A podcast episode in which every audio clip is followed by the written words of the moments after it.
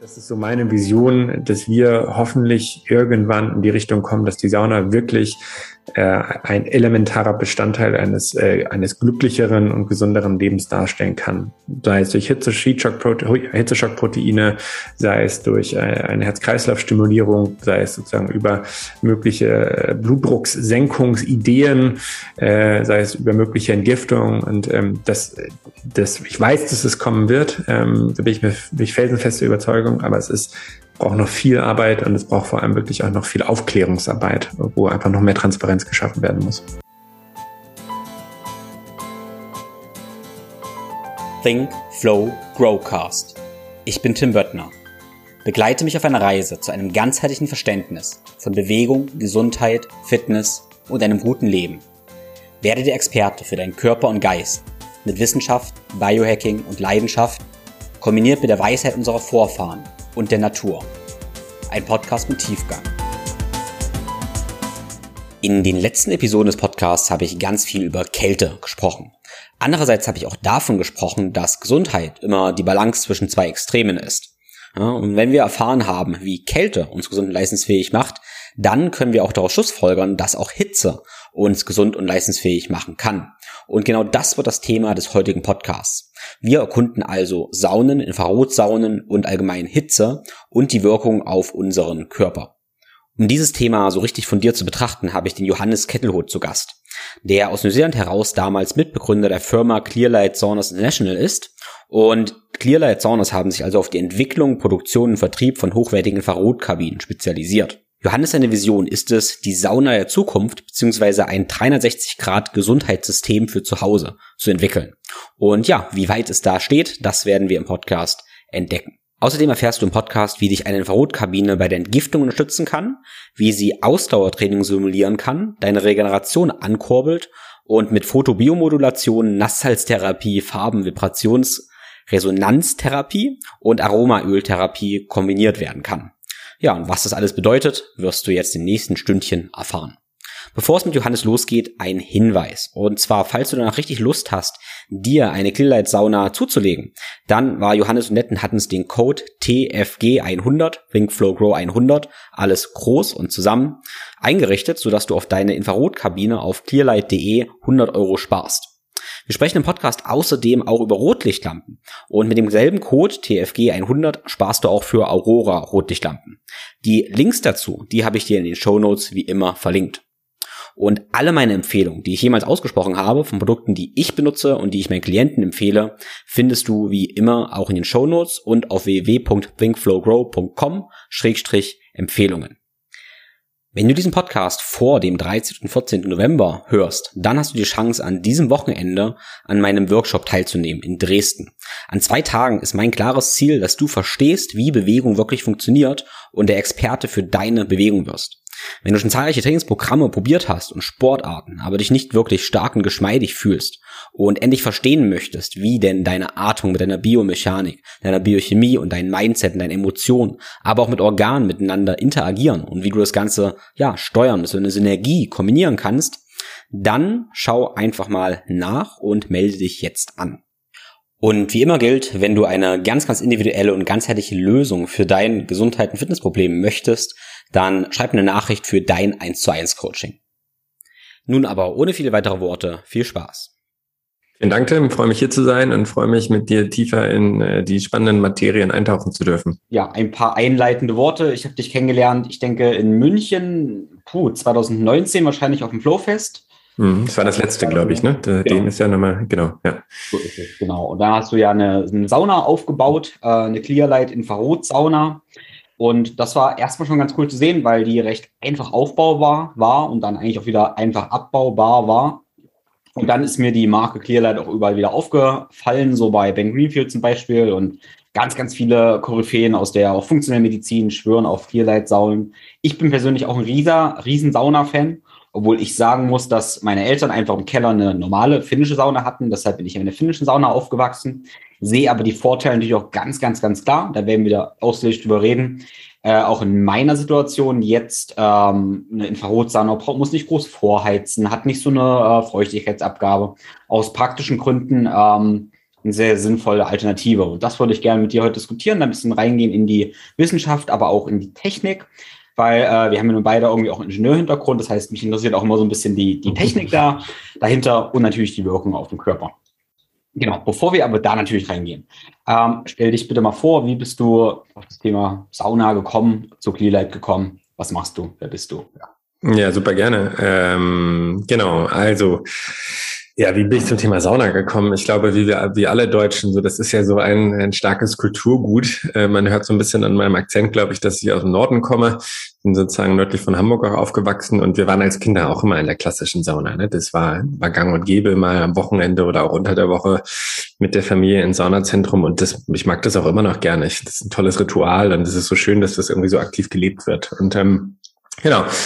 Hatte schon im recht jungen Jahr, in, in recht jungen Jahren eigentlich auch so ein Interesse an Gesundheit und Wellness. Und ich erzähle mal ganz gerne so ein bisschen diese Anekdote, dass ich damals bei Oma, die ein kleines Gewächshaus hatte, immer schon lieber den Salat selber geschnibbelt habe, als das Stück Kuchen von Oma äh, zu essen. Und ich glaube, jeder, also liebt meine Oma, aber jeder, der, der weiß, wie das bei Oma ist, das um neun Uhr Frühstück, zwölf Mittag, 15 Uhr Kaffee, 18 Uhr Abendbrot das war irgendwie schon auch recht zäh. Ne? Und ich habe dann deshalb immer recht schnell den Kuchen mit Salat substituiert und das äh, kam immer, das kam immer ganz gut an. Und ähm, bin dann aber auch, wie du eben sagtest, ins Ingenieursstudium gegangen, äh, erneuerbare Energien, ähm, was ja im Norden auch durchaus Sinn macht mit Wind und Solar, äh, einfach von den Naturelementen her und habe dann mein äh, Auslandssemester in Neuseeland absolviert und dann da meinen jetzigen Geschäftspartner kennengelernt, den Sebastian. Und der war viel auf Gesundheitskonferenzen in Amerika, zum Beispiel die Longevity Now Conference unter David Wolf, wo auch Dr. McCullough zum Beispiel mal Speaker war. Und ähm, genau, das waren sozusagen viele dieser heutigen Koryphäen,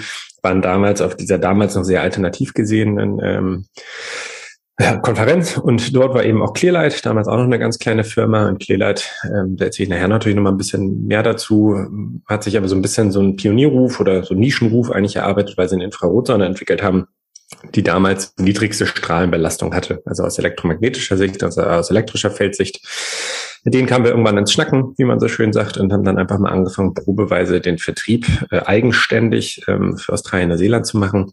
Das ist jetzt so siebeneinhalb Jahre her, seitdem ist natürlich viel passiert und ähm, haben dann aber eigentlich damit angefangen, eben Europa auch nach Australien, Neuseeland oder natürlich nach Europa zu holen. Vor allem in Deutschland, England, äh, Frankreich und das machen wir nach wie vor. Und ich glaube, im Rahmen dessen habe ich natürlich auch dem Ingenieursberuf so ein bisschen zumindest den Rücken äh, zugekehrt, wie du ja auch. Das heißt natürlich nicht, dass man diese Passion äh, für Technik nicht nur hat. Infrarot ist ja selber auch ein sehr technisches Thema. Licht ist ein sehr technisches Thema. Ähm, aber mich hat es dann doch sehr, sehr stark in so die Gesundheitsschiene gezogen. Ähm, ich habe zwar keine Heilpraktiker oder kein Personal Trainer Schein gemacht oder so, aber ähm, wir haben natürlich aufgrund äh, dieser Unternehmung äh, sehr viel Berührpunkte mit, äh, du hast, du hast schon angesprochen, mit Koryphäen, mit ja, auch deutschen Koryphäen, Dr. Simone Koch, Dominik Mischwitz, ähm, mit dem Max Gotzler, Andreas Breitfeld, also einige Namen, die man in Deutschland doch recht, recht kennt. Und darüber ist natürlich diese ganze Passion zum Thema Wellness, Biohacking, Gesundheit ist natürlich nochmal ja nicht nur entstanden, sondern hat sich, glaube ich, auch nochmal auf einer ganz anderen Ebene entwickeln können. Und äh, dann kamen die irgendwann irgendwann die ersten Podcasts zu diesem Thema und jetzt äh, unterhalte ich mich sehr gerne über dieses über diese Themen. Ähm, weil ich glaube, dass äh, wir im Alltag viele dieser Sachen oder einen Großteil des Wissens bereits sehr einfach anwenden können. Ähm, und das ist ja auch in gewisser Form gesund leben oder Biohacking. Dieser Begriff ist immer so aufgebauscht, aber eigentlich kommt es immer darauf, auch mal back to the basics ne? und back to nature zu kommen. Und da bin ich ein großer Verfechter von. Mhm. Ja, cool, spannend. Wie die Infrarotsaunen, wie nutzt du die persönlich für dich? Also was sind deine, deine Effekte, die du spürst? Warum du es machst?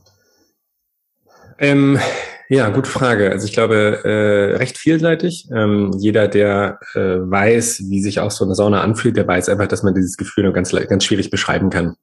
Na, also ich glaube, gerade dieser Kalt-Warm-Wechsel aus dem Körper mal richtig hoch erhitzen, so ein bisschen diese Hitzestress-Konditionierung eben auch zu praktizieren und danach aber auch eine kalte Dusche zu machen, tut einfach auf vielerlei Ebene gut. Ne? Also wir schwitzen, das hat immer so einen gewissen Reinigungs- oder Entschlackungs, äh, Entschlackungsgefühl, wenn die Haut sich sozusagen verbessert, aber äh, die Muskulatur entspannt sich. Was ich ganz viel nutze und ganz viel merke, ist, dass wenn ich eben anstrengenden Tag hatte, was ja einfach das ist gang und gäbe, äh, abends mal in die Sauna zu gehen, äh, Telefon irgendwie wegzulassen, Buch zu lesen oder vielleicht auch einfach nur zu meditieren oder ein Hörbuch zu hören, das ist für mich eigentlich Gold wert, ne? weil danach fährt man den Körper mal eine Ebene so richtig schön runter, kann danach ins Bettchen schlüpfen. Ähm, wie gesagt, wenn man noch ein Eisbad äh, auf dem Balkon hat wie du, ist das natürlich wunderbar. Bei mir muss jetzt erstmal die kalte Dusche reichen. Ähm, aber das sind so, das sind so vor allem diese Sachen, die ich viel im Alltag mache.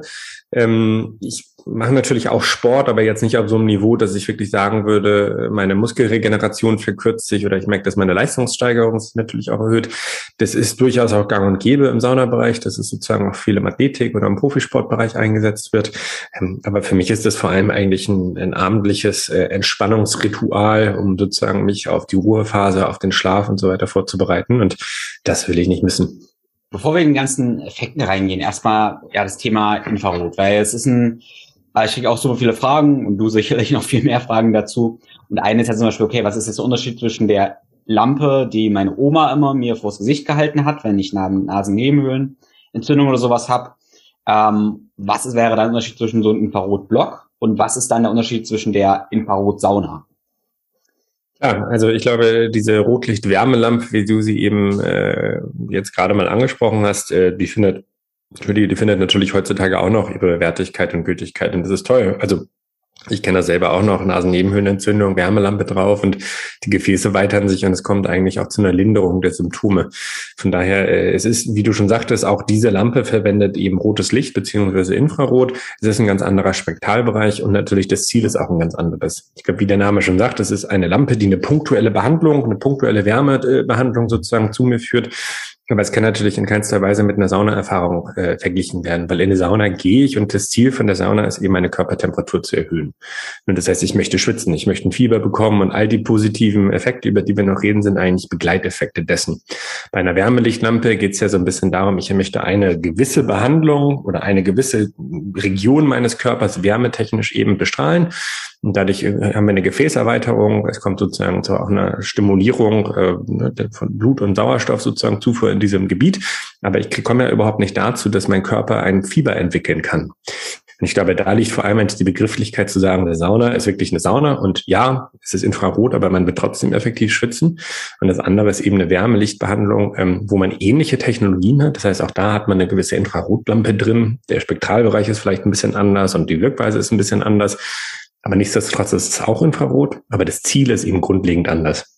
Ja, die Effekte, wenn du es gesagt hast, ähm, bei einer Sauna schwitze ich komplett.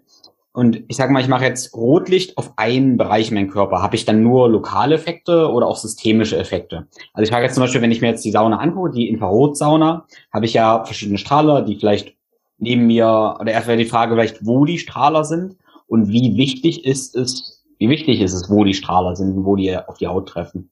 Ja, ähm, ich glaube, da ist es auch eine Philosophie oder eine Frage auch der Produktkonzeption. Äh, für uns ist das ganz wichtig, dass wir eine 360 Grad Wärmeversorgung haben, weil, wie ich eben schon gesagt habe, ist das zentrale Ziel von der Infrarotsonne eigentlich die Körpertemperatur zu erhöhen. Ne, das heißt, ich möchte ein künstliches Fieber erzeugen. Wir haben zum Beispiel mal so eine Studie durchgeführt, wo wir geguckt haben, Mensch, um wie viel Grad kriegen wir denn im Durchschnitt die Körpertemperatur in so einer 40-minütigen Sitzung nach oben? Das geht bis zu 1,5 Grad nach oben. So, wenn wir jetzt 36,9 Kerntemperatur haben, haben wir halt schon 38,4. Das ist ein Fieber. Ne? Also das, wenn man Fieberthermometer messen würde, würde man sehen, oh ja, du hast Fieber. Und das kriegen wir halt in dieser Infrarotsonne hin. Das heißt, wir haben wirklich eine, eine Hitze-Stress-Stimulierung, wenn du so möchtest. Das heißt, wir führen unserem menschlichen System, dem menschlichen Körper Wärme zu. Körpertemperatur erhöht sich. Irgendwann muss der Körper anfangen zu kühlen. Das heißt, wir schwitzen. Und das ist so ein bisschen das gesamte Ziel von der Infrarotsonne. Und wie gesagt, bei uns äh, 360 Grad Wärmeversorgung. Ähm, wir glauben halt wirklich, dass äh, im Vergleich zu anderen Anbietern, dass es halt total wichtig ist, auch, ich sag mal, im Wadenbereich Strahler zu haben, von vorne Strahler zu haben, im Rückenbereich Strahler zu haben, weil es dann wirklich eine gleichmäßige Wärmeversorgung ist. Ansonsten ist entweder der Oberkörper warm oder die Füße sind warm. Aber wenn das Ziel halt wirklich ist, die Körpertemperatur zu erhöhen, dann macht es für uns eigentlich keinen Sinn, jetzt nur eine punktuelle Gegend zu erwärmen, sondern wir möchten wirklich den ganzen Körper erwärmen. Mit Ausnahme des Kopfes. Äh, jeder kennt es, glaube ich, auch aus teilweise traditionellen Saunen. Wärme auf den Kopf oder zu viel Wärme auf den Kopf fühlt sich wie Stress an. Äh, ne? Es gibt auch viele Menschen, die haben so eine gewisse Wärmesensibilität. Für diese klassische finnische Saunen zu heiß. Das ist bei Infrarotsaunen angenehmer, weil du sozusagen gar nicht so eine heiße Grundtemperatur hast. Und aber auch diese Strahler sind eigentlich immer nur bis Nackenhöhe konzipiert. Das heißt, der, guckt, der Kopf guckt eigentlich immer raus und wird nicht direkt erwärmt. Ist nicht schädlich, aber es ist auch nicht angenehm und es bringt auch vor allem keine gesundheitlichen Vorteile. Hm. Das ist ein ganz spannendes Thema. Ich habe es auch ähm, von Wanda Patrick hatte ähm, eine Studie geteilt, jemanden, und da ging es, jetzt bin ich gerade nicht mehr ganz sicher, ob es jetzt, ähm, es war irgendeine ähm, Alzheimer war oder Demenz oder ähm, irgend sowas in der Richtung war es auf jeden Fall. Und da hatten sie auch, wollten ähm, Hyperthermie, also Temperaturerhöhung herbeiführen, haben gemerkt, okay, aber es geht nicht mit der Ganzkörperwärme, wenn der Kopf mit heiß wird. Weil die Leute brechen ab, weil es halt zu viel Stress und viel, ne? Lösung genau. war, ähm, die, die Wärme nur unterhalb des Kopfes zuzuführen. Und so ja. konnten sie ein richtig, richtig krasses Fieber induzieren, ohne dass die Leute es zu unangenehm fanden. Ja. Also genau das, was du sagst. Ja.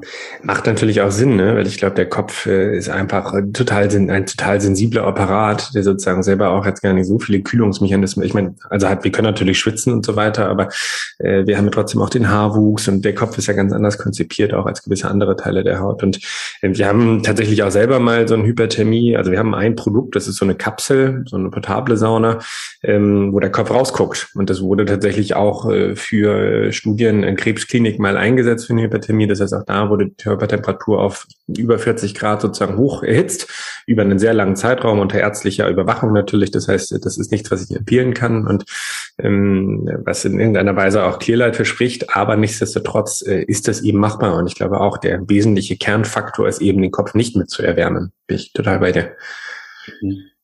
Ja, das ist interessant. Über 40 Grad, wie lange hat man dafür gebraucht? Ich glaube, eine Stunde, anderthalb Stunden, glaube ich. Hm. Wow. Aber ja. es ist ja bei Infrarot, das ist auch nochmal ein ganz spannender Effekt. Du kennst das auch mit der, äh, als, als Ingenieur verstehst du das auch und ich glaube viele Leute auch, aber wenn du Wärme in ein System zuführst, hast du eigentlich immer einen Versatz. Du hast einen zeitlichen Versatz, bis diese Energie halt wirklich äh, absorbiert werden kann. Das heißt, ne, also wenn du jetzt, du kannst deshalb auch die Sauna teilweise halt ausmachen, du kannst auch zehn Minuten in der Sauna sitzen, deine Körpertemperatur geht trotzdem noch weiter nach oben, weil sozusagen diese Infrarotwärme dann halt aufgenommen wird und das sozusagen weiterhin noch steigt ihr äh, letztendlich dieser Kühlungseffekt wirklich einsetzt. Und das ist auch nochmal ganz spannend, weil das war in diesem Hyperthermieversuch, weil es auch eben so, dass sie dann irgendwann die Sonne abgeschaltet haben. Die Körpertemperatur ging trotzdem noch für 10, 15 Minuten nach oben. Und das ist eben genau dieser zeitliche Versatz, bis diese Wärme komplett eigentlich nee, nicht umgewandelt ist, aber auch nicht verstoppwechselt ist, aber bis es einfach in andere Energieformen geändert wird. Das Spektrum jetzt vom, von Infrarot haben wir ja Nah-, Mittel- und Ferninfrarot. Ne?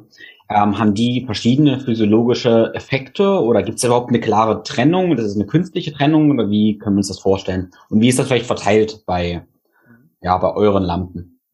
Gute Frage. Ähm, also Infrarot ist ja ein Teil des Lichtspektrums. Ein Großteil ist im unsichtbaren Bereich, ein kleiner Teil ist im sichtbaren Bereich. Ähm, und man unterscheidet zwischen Nah-, Mittel- und Ferninfrarot ähm, oder im Deutschen auch ganz gerne A, B und C-Infrarot. Ähm, das wird aber im englischsprachigen Raum nicht, nicht verwendet. Und ähm, diese Bereiche unterscheiden sich immer nach Wellenlängenbereichen. Das heißt, äh, man hat sozusagen das Nahinfrarotspektrum liegen wir so, ich glaube, bei 0,5 bis äh, gar nicht mal 0,01 äh, bis hin zu, oh, muss ich mal gucken, wenn ich den nachgeholt habe, bis zu 1 Mikrometer. Wir haben dann den mittleren Infrarotbereich, der sozusagen so von 1 bis 5 Mikrometer liegt. Dann haben wir den Ferninfrarot, der sozusagen jenseits dieser 5 Mikrometer liegt. Ähm, genau, das muss ich mal genau nachgucken, wie diese Spektralbereiche sich, an, sich sozusagen unterscheiden. Ähm, aber je kürzer diese, diese Strahlung ist, also das Nahinfrarot, das ist eine sehr kurze, eine, eine sehr kurze Frequenz, eine sehr kurze Wellenlänge, die aber sehr viel Energie sozusagen in der Wellenform hat. Das heißt, sie ist sehr stark komprimiert.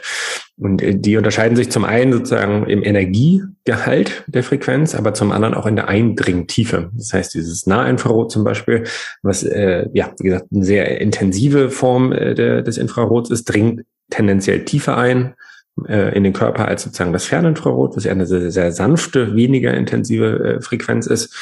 Ähm, und das macht man sich natürlich so ein bisschen zunutze, äh, einfach insofern, als das zum Beispiel, wenn man jetzt eine Tiefenwärme erzeugen möchte, das heißt, man möchte wirklich auf Gelenkebene oder auf Muskelebene eine Tiefenerwärmung haben, dann würde man den Bereich sozusagen eher ins Nahinfrarot legen. Wenn man aber sozusagen jetzt eigentlich eher eine Entgiftung vorantreiben möchte, eine Entschlackung sozusagen und auch eigentlich gleichmäßig den Körper erwärmen möchte, dann würde man eben das, nah, äh, das Ferninfrarot, also das eher sanftere Infrarot nehmen. Weil das äh, Ferninfrarot zum Beispiel, das äh, geht gar nicht so wirklich durch die obersten Hautschichten durch. Das heißt, es ist eine Wärmeform. Diese Wärme wird eigentlich aufgenommen vom Körper. Mit der Zeit steigt es eben. Das Nahinfrarot dringt tendenziell etwas tiefer in die Haut ein. Deshalb spricht man hier eben auch von Tiefenwärme. Und das ist erstmal so Status quo. Und nun kann man natürlich sagen, Mensch, was möchte ich denn mit meiner Infrarotzone erreichen und kann sozusagen diese Heizkörper eben oder auch die Konzeption der Sauna so wählen, dass ich so ein gewisses Optimum für mich finde oder ich denke, dass das Optimum wäre. Und bei uns ist es eben so, dass es Herzstücke sind wirklich so Carbon-Keramikstrahler, die im Ferninfrarotbereich sind. Die sind sozusagen in den Seitenwänden, in den Rückwänden einge, eingebaut. Da kann ich mich auch gegenlehnen. Ich kann die auch mal berühren, ohne dass ich mich verbrenne.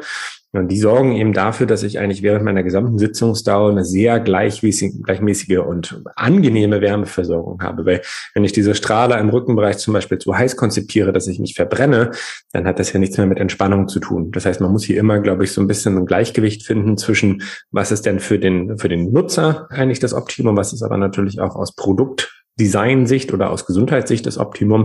Und deshalb haben wir versucht eben umzusetzen. Und wir haben dann aber auch noch sogenannte Vollspektrumstrahler, die von vorne nochmal als Ergänzung dazukommen, dass man eben auch diese anderen beiden Wellenlängenbereiche im nah- und mittleren Infrarotspektrum ergänzend dazu haben kann, dass man wirklich auch eine Tiefenerwärmung von vorne hat. Und das machen wir eigentlich recht rigoros in all unseren Kabinen, aber das Herzstück sind eigentlich immer diese Ferninfrarotstrahler, die sehr angenehm, sehr sanft sind, ähm, aber gleichzeitig eben eine richtig schön gleichmäßige Erwärmung der Körpertemperatur mit sich bringen. Ich habe jetzt darüber nachgedacht, über die, also wie lange meine Sauna bleiben sollte. Und also es wird ja oft gefragt, ja, wie lange soll ich drin bleiben? Und ähm, nach manchen Studien sagt man in normalen Sauna, muss man ehrlich sagen, okay, viel hilft viel. Ne? Also oft hilft viel bei einer normalen Sauna, ist bei einer Infrarotsauna. Was, was ist deine Antwort? Wie lange soll man drin bleiben? Und was immer interessant dann natürlich aus wissenschaftlicher Sicht ist, wann setzt vielleicht so eine Sättigung ein? Also wann habe ich die Dosis mit maximalen Erfolg und wenn ich mehr mache, habe ich nicht mehr so viel davon. Ne? Also wann, ja, gibt es so eine Sättigungskurve oder wie ist da deine Ja, Frage? also das ist natürlich schwierig, weil jeder Körper ist immer unterschiedlich und auch jede Wärme und Stress, Hitzestress Konditionierung läuft ganz anders ab. Äh, und äh, du hast recht, dass sozusagen je Oller, desto Dollar, so ungefähr. Das sagt man im Norden bei uns immer, ne? Also je, je länger, desto mehr. Äh, das, das ist nur begrenzt wahr, weil diese Sättigungskurve läuft ein bisschen wie so eine U-Form eigentlich. Das heißt, irgendwann, ja, es wird besser, besser, besser. Und ab irgendeinem gewissen Zeitpunkt ist es aber zu viel. Und das zu viel für mich muss nicht unbedingt das zu viel für meinen Partner, Partnerin, Freund oder so weiter sein. Und das ist so ein bisschen so eine Misskonzeption eigentlich heutzutage, dass man denkt, ich muss jetzt aber unbedingt dreimal 20 Minuten machen machen in der klassischen Sauna oder ich muss unbedingt mindestens 45 Minuten in der Infrarotsauna machen, weil das kann auch dazu führen, dass wir eigentlich Ermüdungserscheinungen haben, dass es sozusagen zu viel, für, dass es zu erschöpfend war. Der Körper, dann haben die Leute Kopfschmerzen und sie denken, sie haben nicht genug getrunken und das ist sicherlich auch einer der Gründe, aber oft ist es auch einfach ein bisschen zu übertrieben mit dieser Sauna und jeder, der mal, der gerne in die Sauna geht und das auch mal wirklich gerne antestet, ins Extrem zu gehen, der kennt dieses Gefühl. Der merkt am nächsten Tag, dass er groggy ist, dass er schlapp ist, weil es einfach ein bisschen zu viel viel für den Körper war.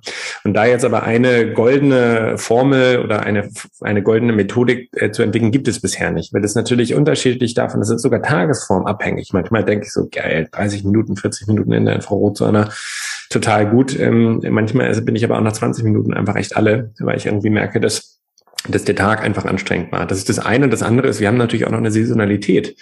Im Sommer schwitzen wir natürlich viel, viel schneller. Der Körper ist auch sozusagen aufgrund der erhöhten Temperaturen viel mehr konditioniert, den Körper Körpermechanismus oder den Körper auch schneller zu kühlen als im Winter. Im Winter ist natürlich, wenn es draußen fünf Grad ist, ist der Körper auch selber damit beschäftigt, die Wärme eigentlich in sich zu halten. Deshalb tragen wir wärmere Klamotten. Und nicht jeder mag ja auch das Eisbad oder die Kältekonditionierung, wie du sie gerne magst. Und das hat natürlich auch nochmal einen Effekt darauf, ob wir länger in dieser Sauna bleiben können oder nicht. Äh, das ist sicherlich ein ganz spannendes Thema, wo man sicherlich auch über die Technik oder auch über Innovation mal rangehen kann und sagen kann, Mensch, wie wäre es denn, kann man das nicht irgendwie ermitteln? Aber äh, bottom line ist oder unterm Strich ähm, ist zu komplex, keine Pauschalaussage möglich. Goldene Regel ist, glaube ich, äh, mach, mach, mach das, was sich gut anfühlt ähm, und dann fährt man eigentlich meistens richtig. Hm. Ja, also klar, ich habe ich gerade gesagt, viel hilft viel. Ich hatte aber folgendes im Hintergrund gehabt und im Kopf gehabt, dass auch ähm, also Rhonda Patrick hat einen ganz guten Sauna-Guide mal gemacht und da haben sie auch Studien halt sich angeschaut, wo es aber um die kardiovaskulären Auswirkungen ging. Also wenn ich ja. Sauna nutze, auch um mein System zu trainieren. Und ja. da ist halt die Implikation, okay, die, die, Sauna soll ja auch ein Trainingreiz sein in dem Moment. Ja. Äh, wenn du aber sagst, du nutzt es zum Beispiel einfach nur, um runterzukommen und dich gut zu fühlen, dann gut zu schlafen, das ist eine blöde Idee, ja, ein richtiges Training da drin zu machen. Ähm, und in den Stunden war zum Beispiel kurz gesagt, okay, die möchten 40 Minuten in einer finnischen Sauna sein, um maximale kardiovaskuläre Fortschritte da zu haben. Aber das hat ja nichts zu tun mit entspannendem Ritual am Abend. Ne? Deshalb, it depends auch, was ich davon möchte, ja. Und es wird natürlich auch quantifiziert, ne? Das muss man, man hat ja heutzutage mit dem Aura Ring oder mit dem Whoop-Armband hat man ja Möglichkeiten, auch äh, seine Herzratenvariabilität oder Körpertemperatur und aber auch Erholungsphasen eigentlich zu tracken. Das heißt, ich glaube, wenn man wirklich in so eine Performance-Richtung gehen möchte, äh, macht das durchaus auch Sinn, dass man das mal versucht zu quantifizieren, weil das ein, ne? also gerade wenn man in so einem extremen Bereich unterwegs ist. Hast du da Experimente gemacht mit dir? Oder? Mit, äh, mit mir schon, doch. Also ich habe mal so ein 30 Tage Selbstexperiment eben auch gemacht, wo ich das mit dem Aura-Ring mal so ein bisschen getrackt habe. Und es ist eigentlich ganz spannend, weil wie man auch erwarten würde, je öfter man es macht, desto resilienter wird der Körper auch und desto einfacher ist es sozusagen auch über gewisse Komfortzonen in Bezug auf Zeit oder Temperatur darüber hinaus zu gehen. Ähm, aber was ich auch gemerkt habe, ist, dass die Erholungsphasen dann auch länger werden. Ne? Also ich, ich merke dann wirklich, dass ich ein bisschen mehr schlafe, gerade wenn ich sozusagen auch die, das Maximum mal anteste. Ich habe es äh, jetzt nicht akkurat getrackt, sondern ich habe viel mit dem, mit dem Aura Ring gearbeitet, habe geguckt, Mensch, wie sieht denn die Herzratenvariabilität aus? Äh, wie sieht denn so ein bisschen mein Recovery Index aus? Und das habe ich schon gemacht, ähm, aber nichts, was jetzt in irgendeiner Weise spannende, besondere Erkenntnisse äh, gefunden hat. Dafür ist, glaube ich, auch einfach das Tracking von gewissen Gesundheitsparametern Parametern noch nicht ausgereift genug. Mhm. Wir könnten ja uns theoretisch eine Korrelation vorstellen zwischen erhöhten Körpertemperaturen, einer Melatoninproduktion und dadurch einen schlechteren Schlaf. Eventuell könnte sein. Hast du sowas festgestellt? Dass du schlechter stehst nach der Sauna? Das ist, glaube ich, auch eine Frage der Uhrzeit. Ne? Also klar, wenn du das direkt vor dem Schlafengehen machst, dann äh, bin ich mir sicher, dass du das halt irgendwie sehen würdest. Ich habe es aber teilweise zwei bis drei Stunden vorher gemacht. Also ich war meistens so 18, 19 Uhr, äh, meistens sogar 18 Uhr, 19 Uhr, dann habe ich erst gegessen, weil ich sozusagen soll, soll ja sozusagen auch nicht mit vollem Magen in die Sauna gehen. Das macht irgendwie auch nicht so viel Sinn. Ähm, aber nee, ist mir in der Form nicht aufgefallen, würde mich aber auch wundern, wenn das nicht der Fall wäre, wenn man es direkt vorm Schlafengehen macht. Aber in diesem Experiment habe ich es nicht gemacht. Mhm. Und ich trage ihn zum Beispiel auch gerade nicht. Ich bin immer auch mal ein Fan davon, den Ring mal abzulegen, weil ich glaube, äh, das ist eine der, der Sachen, auch die man tendenziell so ein bisschen aufgibt, mal in sich zu fühlen und mal so zu gucken, Mensch, wie geht's mir denn gerade? Und äh, anstatt was man sagt, ja, ich habe jetzt ein tolles Score hier oder Mensch, ne, mein, mein HRV sagt jetzt äh, XYZ, äh, einfach mal wirklich auch ein Check-in morgens sagen, wie geht's mir denn eigentlich? Wie fühle ich mich? Wie war denn die Nacht? Anstatt dass man das immer nur an Zahlen festhält. Hast du spezielle Fragen, die du dir stellst oder irgendwelche Tests, die du ja, im Kopf irgendwie machst, wenn du nicht deine Daten checken möchtest? Ähm, jein, also nicht so wirklich, sondern äh, ich glaube, ich versuche dann einfach in dem Moment ins Gefühl zu kommen. Ähm, meine Partnerin macht recht viel Yoga und auch so Atemübungen. Das, die zieht mich da immer ganz gut mit. Weil manchmal fällt mir das auch nicht äh, leicht hochzukommen, diese Morgenroutine zu haben. Aber äh, wir machen eigentlich morgens äh, Öl ziehen, äh, sozusagen heißes Wasser erstmal auch in Stille und danach geht's meistens auf die Yogamatte äh, mit ein paar Atemübungen und auch Meditation. Und das ist eigentlich meistens schon eine gute Sache, wenn man mal merkt, dass man mal die Seiten öffnet, dass man gegebenenfalls auch mal eben die Waden streckt oder mal den Kopf ein bisschen rollt und mal so ein bisschen guckt, Mensch, wie fühlt sich denn die Wirbelsäule an? Bin ich heute verspannt? Bin ich nicht verspannt? Merke ich irgendwie, ich will gleich einen Kaffee trinken oder ich will keinen Kaffee trinken? Und das ist das bei mir eigentlich nicht. Es gibt ja auch so Tapping-Übungen, ne, wo man, glaube ich, den Körper mal so tappt und mal so ein bisschen abfühlt. Das macht meine Partnerin, aber ich selber nicht, sondern für mich reicht das eigentlich so ein bisschen einmal innezuhalten. Ich habe so sehr viel Energie und kann auch wirklich äh, ackern, ackern und machen äh, und habe echt einen riesen, riesen Akku aber auch nur dann, wenn ich eben diese Ruhephasen habe und wenn ich morgens auch so ein bisschen diese Stille und äh, ja, einfach die Ungestörtheit und mal vor allem die Stille einfach habe. Keine Handybenachrichtigungen, äh, niemand, der von mir was möchte, sondern mal wirklich ich mit mir selber. Hm. Ich finde, das ist ein ähm, guter Punkt, den du gesagt hast mit dem, mit dem Kaffee. Ich merke das auch, wenn ich das Bedürfnis nach Kaffee habe, dann merke ich schon, okay, meine HRV ist wahrscheinlich heute nicht so hoch. Und wenn ich gar nicht in Kaffee denke, dann bin ich wahrscheinlich tiefenentspannt auch, ja. Ja, das hat schon ein Stimulierungsmittel, ne? Also auch positiv zu sehen oft, aber sicherlich nicht nur dann, wenn man sozusagen mit Kaffee alles sechs substituieren möchte, sondern äh, wie, das finde ich ganz schön, dass du das gesagt hast. Also ob du das jetzt zahlentechnisch quantifizierst oder ob du das selber für dich erfühlst, was du möchtest, wichtig ist ja, glaube ich, dass man, dass man das nicht als Gesetz sehen muss oder sollte. Ich würde gerne die einzelnen Effekte von der Sauna so ein bisschen äh, betrachten und durchgehen. Und genau, das eine ist auch das Thema Entgiftung, was irgendwie ein großes Thema ist und da herrscht eine ganze Menge, ja auch verschiedene Meinungen oder merkwürdige Sachen so im Internet. Ähm, ja, erklär mal was. Wie funktioniert das mit der Entgiftung und der Sauna? Ja, wie, wie funktioniert das im Körper?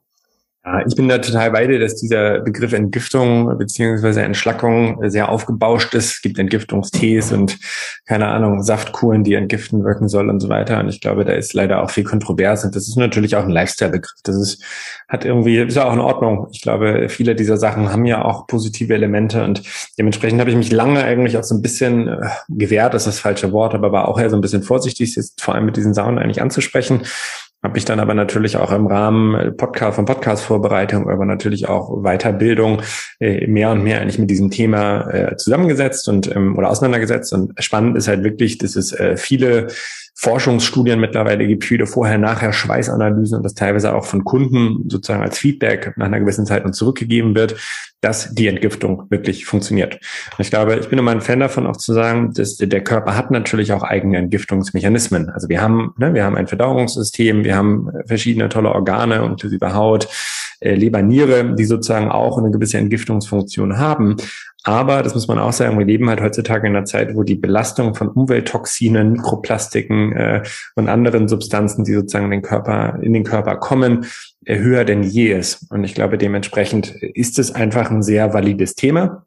Ähm, was, glaube ich, auch mehr und mehr im Alltag eigentlich irgendeine Form der Bedeutung findet. Also das ist ja mittlerweile auch den Dr. Joachim Mutter zum Beispiel als wirklich einen Entgiftungsexperten gibt, aber viele Heilpraktiker das mittlerweile auch anbieten, basierend auf Protokollen, die ja auch recht gut dokumentiert sind. Das heißt, es ist nicht immer nur das, dass sich jeder jemand was aussucht und sagt, ja, Mensch, heute entgifte ich mal und ja, nimm mal XYZ-Mittel und dann entgiftest du schon, sondern das ist eben das Schöne. Viele dieser Sachen sind eigentlich ganz gut dokumentiert. Und ich, als Ingenieur kennst du das, glaube ich, auch. Man guckt oft auch ein bisschen wissenschaftlicher oder ein bisschen äh, ja, ja, fundierter, pragmatischer, glaube ich, auf dieses Thema rauf. Und ähm, eine Sache, die ich immer ganz gerne auch so ein bisschen aufführe, ist, dass es vor drei, vier, fünf Jahren gab es einen Trend und den gibt es auch immer noch in Amerika gibt, gibt beziehungsweise gab, ähm, dass sich sozusagen professionelle Feuerwehrzentren Infrarotsäulen reingestellt haben ist die Frage, pff, okay, warum denn? Weil die irgendwie entspannen nach einem harten Job und ähm, das ist nicht so wirklich so, sondern einer dieser oder eine eine der Erkenntnisse war, dass gewisse Krebsraten, vor allem sozusagen Lungenkrebse, äh, bei professionellen Feuerwehrleuten enorm in die Höhe geschnellt sind zum Beispiel auch bei Nine, also bei den Feuerwehrleuten von 9-11, also dem Anschlag. Und dass man sozusagen mittlerweile halt weiß, dass eine Entgiftung über den Schweiß äh, total effektiv ist. Also es gab zum Beispiel eine Studie, die hat da rausgefunden, dass äh, Aluminium, Cadmium, Kobalt und Nickel ums Vielfache besser entgiftet werden über eine, über eine Schweißabsonderung als äh, zum Beispiel über die Verdauungsorgane. Und äh, ne, also um es mal aufzuwählen, äh, Aluminium bis zu viermal effektiver im Schweiß als im Urin, Cadmium 25 effekt mal effektiver, Kobalt 17 mal effektiver, Nickel 7 mal effektiver. Und das sind jetzt halt nur sozusagen Schwermetalle. Die Studie hat sich dann auch noch angeguckt, was mit Bisphenol A ist. Das ist zum Beispiel in Trinkflaschen, Epoxyprodukten, Verpackung von Lebensmitteln, Zahnprothesen, ähm, bis Biphenile, Phthalate. Also wir haben sozusagen wirklich eine Vielzahl an verschiedenen Fremdstoffen, äh, Schwermetallen, Mikroplastiken, die halt in den Körper reinkommen, die irgendeine Störwirkung haben, sei es hormoneller Art oder sei es sozusagen auch chronische Müdigkeit und, und, und. Ähm, und wo man sich dann gezielt angeguckt hat, Mensch, kann denn eine Absonderung über den Schweiß eine Entgiftung darstellen? Und die Antwort ist unterm Strich ja. Und das ist natürlich recht spannend, wenn man sich sozusagen nun überlegt, Mensch, ähm, ich habe vielleicht eine erhöhte Belastung. Ähm, das sollte man sicherlich auch über eine Laboranalyse mal wirklich fundiert prüfen lassen, weil ich glaube, heutzutage sind viele Leute so, dass sie denken, sie müssten entgiften, aber die wenigsten haben eigentlich wirklich eine toxine, eine toxische Belastung, dass man da dann einfach die Sicherheit hat, dass man über regelmäßiges Schwitzen entgiften kann. Und nun ist die Frage, naja, wie kann ich denn im Alltag entgiften? Und das ist ein spannendes Thema. Ich kann natürlich eine Stunde, eine Stunde auf mein High-Intensity-Bike gehen oder kann eine Stunde ein Hit-Workout machen. Ähm, oder ich kann halt in die Sauna gehen. Und äh, ich, man weiß mittlerweile, dass die Sauna da halt deutlich effektiver äh, zum Schwitzen führt und natürlich auch eine entspanntere Art. Und was ich immer auch ganz spannend finde vom Gedankenprozess her, ist, wenn eine Person wirklich eine erhöhte Belastung an Schwermetallen oder an Mikroplastiken hat, was vielleicht auch hormonelle Wechselwirkungen hat, Allergien verursacht hat und, und, und, ähm, die Person wird ja nicht eine Stunde lang Cardio auf einem Exercise-Bike machen oder die Person die wird ja nicht eine Stunde lang Hitworker dreimal die Woche machen. Das ist äh, einfach unmöglich, weil die gesamte gesundheitliche Konstitution überhaupt nicht dafür ausgelegt ist. Und da kann natürlich diese Infrarotsauna so ein bisschen einen kleinen Schummeleffekt darstellen, weil alles, was ich mache, ich setze mich rein, ne, klar, ich schwitze und das ist auch eine, eine Stresskonditionierung und manchmal ist es auch anstrengend, wenn ich sozusagen länger drin bleiben muss, als ich eigentlich möchte. Ähm, aber ich schwitze eben und oder ich fange an zu schwitzen mit der Zeit und kann darüber natürlich auch den Körper auf eine gewisse natürliche Weise entgiften, ohne dass ich unbedingt irgendwas zu mir nehmen muss. Und ähm, genau, das ist so ein bisschen, glaube ich mal, so eine kleine, ich habe ein bisschen länger jetzt geschwafelt, aber ich fand es ganz spannend, diese Metapher oder Assoziation auch mit den Firefighter-Centern hinzukriegen und dann so ein bisschen den Schwung auch zur Studie zu machen. Und ähm, das ist nicht eine Sache, die ich mir jetzt ausgedacht habe, sondern da gibt es recht viele Studien zu dem Thema drüber. Es gibt mittlerweile auch ganze Entgiftungs Protokolle, das Andy Cutler-Protokoll oder auch das Niacin-Protokoll, wo dann auch noch unter Zunahme von Nahrungsergänzungsmitteln die Entgiftung vorangetrieben werden kann. Auch die sind eigentlich sehr gut belegt. Gibt auf Facebook auch Gruppen dazu. Es gibt Entgiftungszentren weltweit, die damit arbeiten. Das ist aber studientechnisch recht, recht schwach belegt. Also es gibt viele Experimente, viele Selbstexperimente, aber dass jetzt wirklich mal eine wissenschaftliche Studie dazu führt, dazu durchgeführt wurde, ist ein bisschen Mauer. Ja, genau, das wäre nämlich eine Frage von mir gewesen, wie man das Ganze unterstützen kann, weil das Niacin-Protokoll, das ähm, habe ich auch schon probiert, viel gesehen. Man, und dann habe ich auch ein bisschen probiert, Studien dazu zu finden und das war, wie du sagst, dünn. Und dann findet man da wirklich auch Berichte von Leuten dann mit Bildern, keine Ahnung, was da dran ist, wo Leute dann sich ein weißen Handtuch danach abtrocknen und alles schwarz ist. Weil sie davor Niacin, Vitamin B3, oder? Ähm, ja. Ja, genau, genommen haben ähm, und dann so stark entgiften. Da gibt es wirklich krasse Bilder, ja, dünne Studien, aber es gibt Bücher darüber. Also ich glaube, jeden, der das interessiert, äh, das wurde im Biohackern-Buch von den Finnen zum Beispiel wird es auch erwähnt. Die haben einige Referenzen dazu. Ähm, und es gibt aber auch auf Amazon gibt es auch einiges zum Niacin Detox Protokoll. Alles leider auf Englisch, ähm, aber äh, das gibt es recht viel. Und wie gesagt, es gibt eine Online-Community, wo viele sozusagen so vorher-nachher Stories auch posten. Nun kann man das nicht als Studien nennen, aber ich glaube, es ist trotzdem diese Erfolgsberichte, die eben zum gewissen Teil auch beschrieben werden, sind einfach machen Mut. Aber ich bin äh, felsenfester Überzeugung, dass in diesem Bereich halt einfach noch mehr Aufklärungsarbeit äh, geleistet werden muss, sei es halt in Form von Studien oder sei es halt, glaube ich, auch in Form von, ja, einfach noch mal mehr Aufarbeitung von dem, was bereits existierend ist. Aber ich merke halt einfach, dass wir viele Erfolgsberichte hören, dass wir sozusagen auch viel mit, mit äh, Gesundheitspraktikern und Entgiftungsärzten arbeiten, die sozusagen auch damit Erfolge haben. Aber es ist einfach ein spannendes Thema, die Entgiftung. Ähm, genau. Aber wie gesagt, ich bin, ich weiß, dass es funktioniert. Ähm, und wie gesagt, es gibt einige spannende Studien, ähm, auch zur, zum Beispiel zur Entgiftung von äh, Methamphetamin, äh, genau, also von, von Meth, Crystal Meth, ähm, ne, was so Rauschdrogen, Polizei gab es da viele Sachen, aber findet man vereinzelt auf Englisch und nicht wissenschaftlich gut dokumentiert, wie man sozusagen auf ja, auf Research Met oder so weiter haben möchte, wo die gesamte Methodik beschrieben wird, ne? sondern ich denke, das werden wir in den nächsten Jahren noch häufiger sehen. Hm. Ja, also so um das Thema, also so in meiner Erfahrung, was für mich Wahnsinn ist, wenn ich einen Tag mache, wo ich einen, einen halben Tag faste ähm, oder so, oder erstmal noch nicht gegessen habe, dann eventuell noch ein bisschen mich bewege, Sport mache und dann in die Sauna gehe, mittags, nachmittags. Das macht unglaublich viel mit mir. Ich fühle mich danach wie neugeboren, unglaublich. Also die Mischung aus Fasten, Bewegung und Sauna ist für mich einfach unglaublich. Das glaube ich. Ja, bei mir ist es ein bisschen Kälte, bei mir ist es sozusagen Fasten und mhm. Kälte oder Rotlicht und Kälte, also Nahinfrarot, Rotlicht. Das ist bei mir, das packt mich echt instantly in so einen High-Modus, dass ich wirklich einfach einen krassen Endorphin-Rush habe und denke so, boah, das ist alles cool. ja. Also das ist jetzt so sagst wie im High-Modus, weil ich habe auch, das ist wie ganz, ganz verrückte Drogen, die da irgendwie kommen. Keine Ahnung, ja. was, was genau passiert, aber. Ja. ja. ja, ist cool. Ja. Ja, aber also vielleicht nochmal kurz zu diesen Entgiftungsmechanismen. Also es gibt verschiedene stoffwechselspezifische Kreisläufe oder auch biochemische Kreisläufe. Ähm, das ist aber äh, sehr schwammig dokumentiert. Ich habe da ähm, mit einem Entgiftungsperten mal drüber geredet, der konnte sich das so ein bisschen zurechtreimen. Ähm, aber, äh, aber sozusagen, was wir mittlerweile wissen, ist, dass ja viele Toxine im Fettgewebe äh, gespeichert werden und das sozusagen aufgrund dieser der Wärmestimulierung, vor allem in der Infrarotsauna, aber auch in der normalen Sauna, dass sozusagen es dort natürlich auch zu einem gewissen Auflösungsprozess kommt oder eine gewisse ja, also äh, wir haben natürlich äh, einen erhöhten Blutzufuhr oder Blutzirkulation, Sauerstoffzirkulation. Das heißt, der ganze Körper, während wir da drin sitzen und entspannen, ist eigentlich am Arbeiten.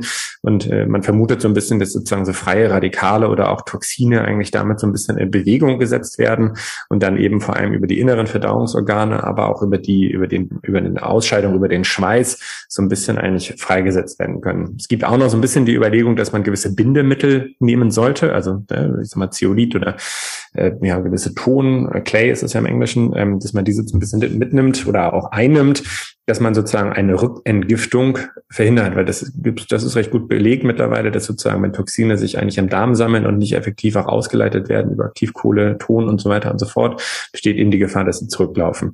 Ähm, aber auch das, dafür muss jemand auch erstmal wirklich eine fundamentale Belastung an Schwermetallen und anderen Toxinen haben, damit es dazu käme.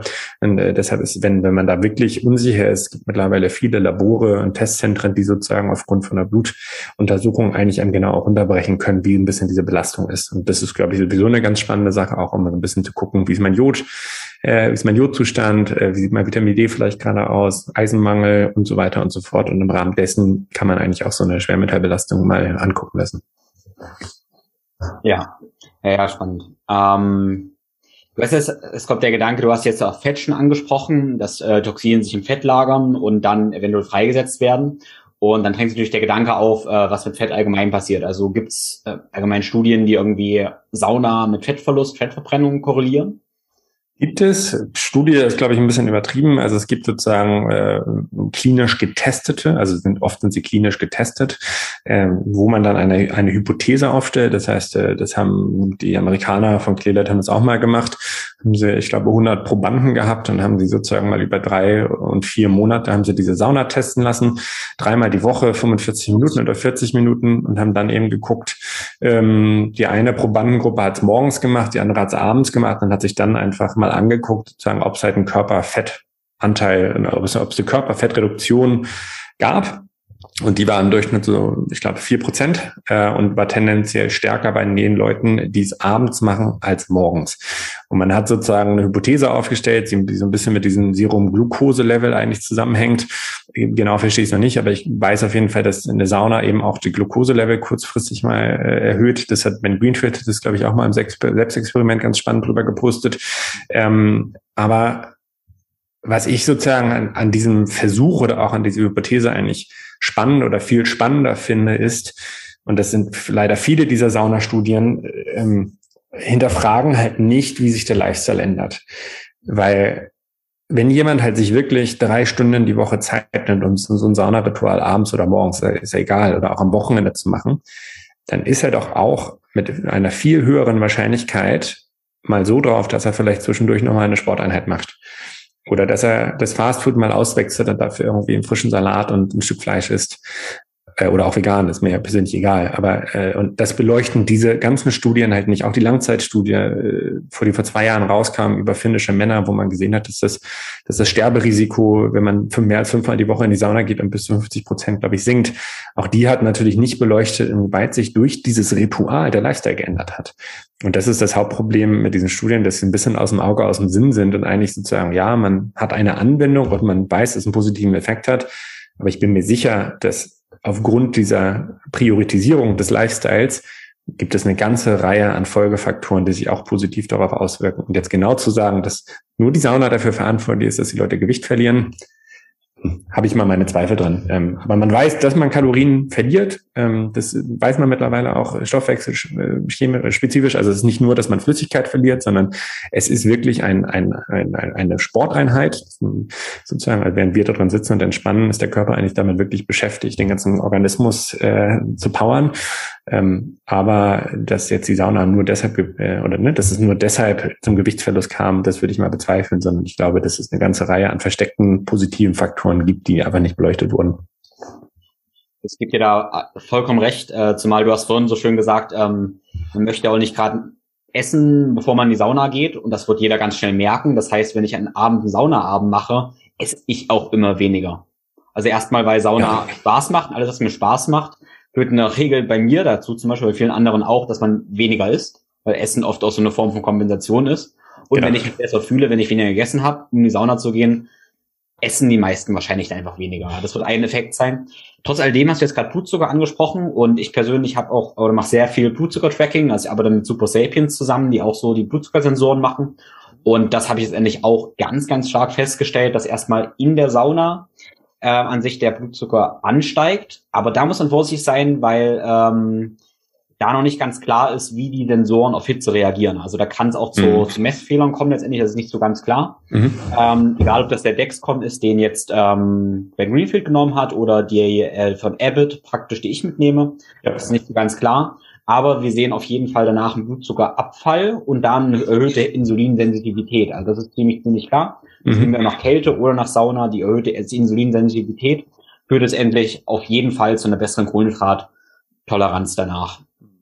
Das Blut, kann ein Mechanismus sein, auf der Beim Blutdruck genauso, ne? Also auch in der Sauna steigt der Blutdruck kurzfristig, sozusagen, weil natürlich alles, ne? also weil das Herz arbeiten muss und der Herzkreislauf, das Herz-Kreislauf-System sozusagen stimuliert wird, aber es, also A regelt es sich danach eben runter und ist tendenziell danach auch noch etwas niedriger, weil sozusagen es einmal diese Konditionierung gab. Ne? Und das ist aber, das ist ein äh, total spannendes Thema, ne? Also genau diese ganzen Wechselwirkungen, wenn man das alles wirklich mal verstehen möchte, ist es schon auch ein komplexes Bild.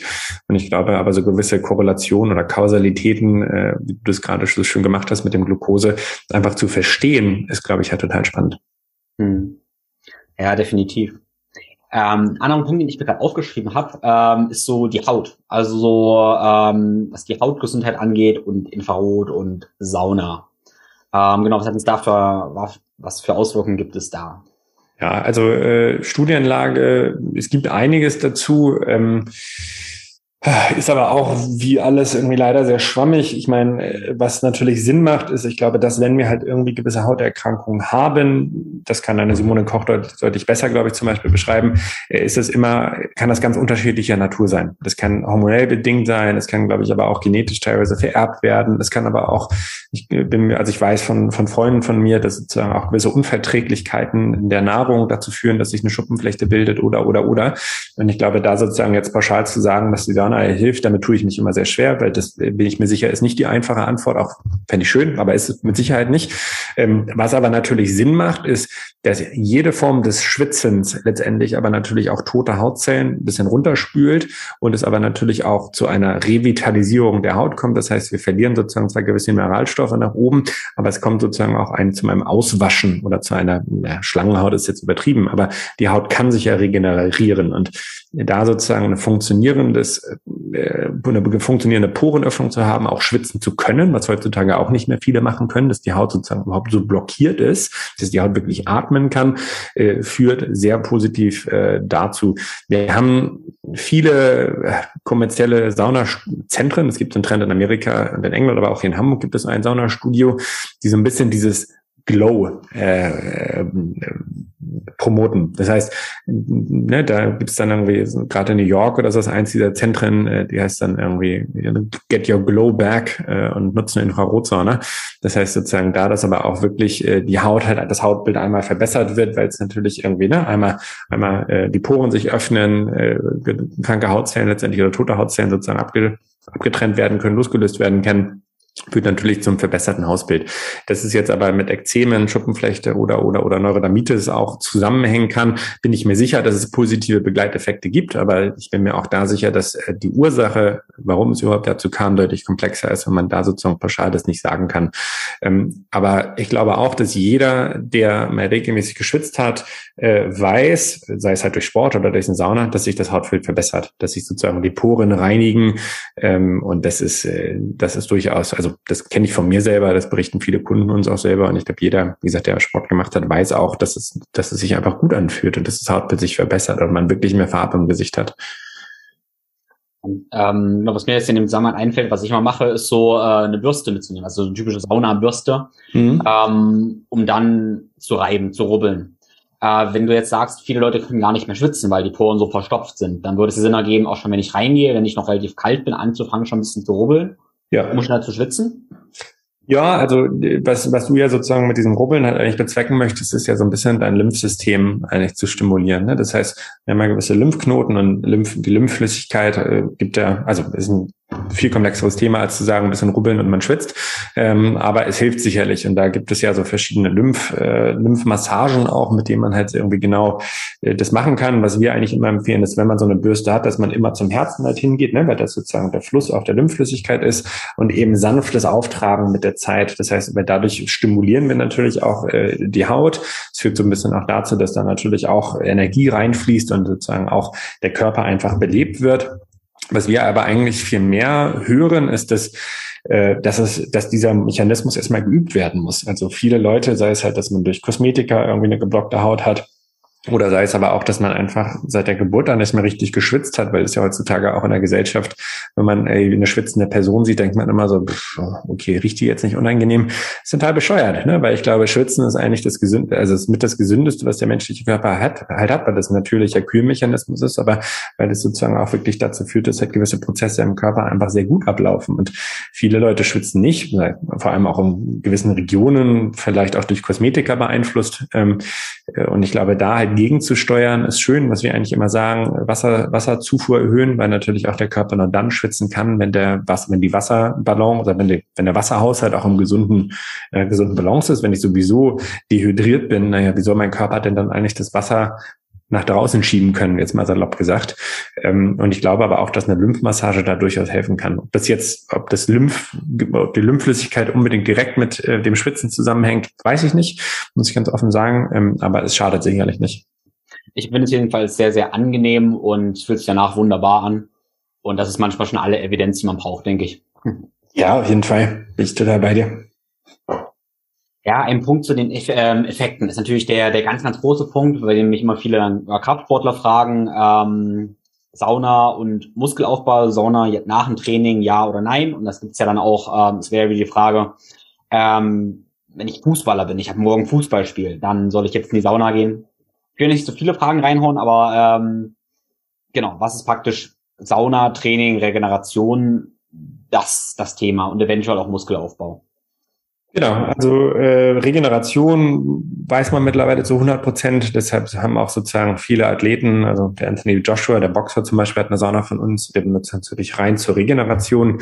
Ähm, das macht durchaus Sinn, weil wenn wir sozusagen wirklich eine muskuläre Beanspruchung haben, dann führt es ja irgendwie dazu, dass wir wahrscheinlich Muskelkater haben. Das heißt, wir haben eigentlich zu viel trainiert. Aber das ist natürlich im Leistungsbereich häufig einfach der Fall, wenn die Leute, wenn man wirklich so an die Grenzen geht.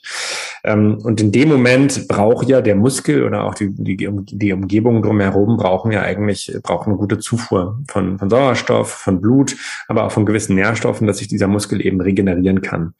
Ähm, das kann man in verschiedener Weise machen. Man kann, glaube ich, auch zum Teil eben eine muskuläre Massage machen. Auch das führt ja irgendwie dazu, dass dort einfach ein bisschen mehr Fluide oder das, ne, dass sozusagen dort auch eine Stimulierung ist. Aber das haben wir ja mit einer, mit einer Sauna auch oder auch mit einer Infrarotsauna. Das heißt, wir setzen uns ja rein, während wir eben entspannen, ist der ganze innere Organismus, das ganze Herz-Kreislauf-System natürlich ordentlich dabei, am Machen, am Tun.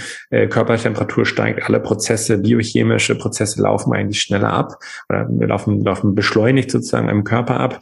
Und das führt natürlich irgendwie auch dazu, dass wir eine gesteigerte Muskel- und Sauerstoff, äh, nicht nur Produktion, aber vor allem Verteilung eigentlich haben. Wenn ich jetzt irgendwie weiß, äh, ein Footballspieler oder auch ein Basketballspieler, der eigentlich seinen ganzen Oberkörper, Bein und Armapparat natürlich in irgendeiner Weise enorm beansprucht hat, der braucht ja genau das. Das heißt, der braucht natürlich einfach eine gesteigerte Zufuhr, damit die Muskeln sich schneller und besser regenerieren können. Ähm, von daher, das weiß man, ähm, das ist mittlerweile äh, ja fester Bestandteil auch von Leistungsträgerroutinen, ähm, was aber vor allem sozusagen auf muskulärer Ebene ist. Wenn es jetzt auch um MMA-Fighter oder Boxer und so weiter geht, wenn es manchmal auch in die Knochenrichtung geht, das weiß ich nicht so ganz genau. Ich weiß nicht, wie die Knochen direkt versorgt werden. Ich vermute sehr ähnlich, von daher ist es, glaube ich, auch da valide. Ähm, aber auch da ist es ja spannend. Kälte zum Beispiel ist ja auch eine Regenerationstechnik. Und ich glaube, da muss man so ein bisschen gucken, ab wann ist auch Kühlen durchaus noch sinnvoll, ne? gerade wenn es auch um Schwellungen geht. Ähm, das ist, da ist ja Wärme, führt ja eigentlich eher genau zum Gegenteil, weil sich die Schwellung noch weiter weiter ausbreitet. Ähm, was jetzt wirklich den Muskelaufbau angeht, ähm, äh, gibt es in dem Bereich recht wenig. Also es gibt, was so Nahinfrarot-Rotlichttherapien oder Fotobiomodulation angeht, da gibt es einige spannende Bereiche, die sich genau angeguckt haben, inwieweit auch Griffkraft, ne, also Grip Strength eigentlich zunimmt, wenn man die Behandlung vorher macht. Ähm, es gibt es im Infrarotsonderbereich nicht wirklich, was Stärke angeht, aber was Leistungsfähigkeit angeht. Das heißt, man hat es vor allem so bei, bei Endurance-Runnern oder bei sozusagen Dauerläufern sich angeguckt, die wirklich äh, Ultramarathonläufer und so weiter sind, wenn die vorher eine Sauna gemacht haben, ist der Muskel natürlich auch optimaler versorgt. Auch da wieder mit, mit, den, mit, das, mit dem, was ich vorhin angesprochen habe. Das heißt, auch da macht es für mich durchaus Sinn zu sagen, naja, wenn ich sozusagen auch schon entspannt und auch, ne, also wenn der Körper sich auch innerlich nochmal regeneriert hat, dass ich dann natürlich etwas mehr Leistung bereitstellen kann, das glaube ich schon. Ähm, aber da habe ich zu dem Thema recht wenige Studien gesehen, die es genau vorher machen, sondern ich glaube, das, was, was wir häufiger hören, ist eigentlich, dass man das nach der Belastung macht. Es ist ein total schwieriges Thema, so ein bisschen, wo man sehr stark differenzieren muss. Weil du hast gesagt, mit erhöhter Temperatur ähm, gehen auch viele Stoffwechselvorgänge besser einher, eine schnelle Regeneration. Aber das Problem, was ähm, auch bei Kälte und Hitze so ein bisschen ist, wenn es zu hoch ist, die Temperatur, ist es schlechter, wenn es zu niedrig ist, ist es auch schlechter. Und das wird oft nicht differenziert, wo man zum Beispiel, ich habe also Studien, wenn ich Leute habe, die gerade vom Training kommen oder auch von einem Wettkampf und die haben eine sehr erhöhte Temperatur, dann ist tatsächlich eine Sauna für die Regeneration eher kontraindiziert, weil ja. ich dann ja noch mehr erhitzen würde. Wenn ich allerdings jetzt ähm, eher schon unterkühlt bin oder auf Normalniveau, ergibt es vielleicht Sinn, das ein bisschen zu steigern. Dasselbe gilt halt für ein Eisbad. Also wenn ich jetzt zum Beispiel eine stark erhöhte Körpertemperatur habe und bringe die durch ein zweiminütiges Eisbad auf ähm, Normalniveau zurück, das ist äh, fördernd für die Regeneration. Wenn ich mich aber, wenn ich ein zehnminütiges Eisbad mache und unterkühle mich dann, dann ist es eher hinderlich, weil dann die ja. Prozesse wieder langsamer ablaufen. Und das zu differenzieren ist halt studientechnisch relativ schwierig. Und deshalb liest man da so viele merkwürdige Sachen, die sich widersprechen anscheinend. Ja.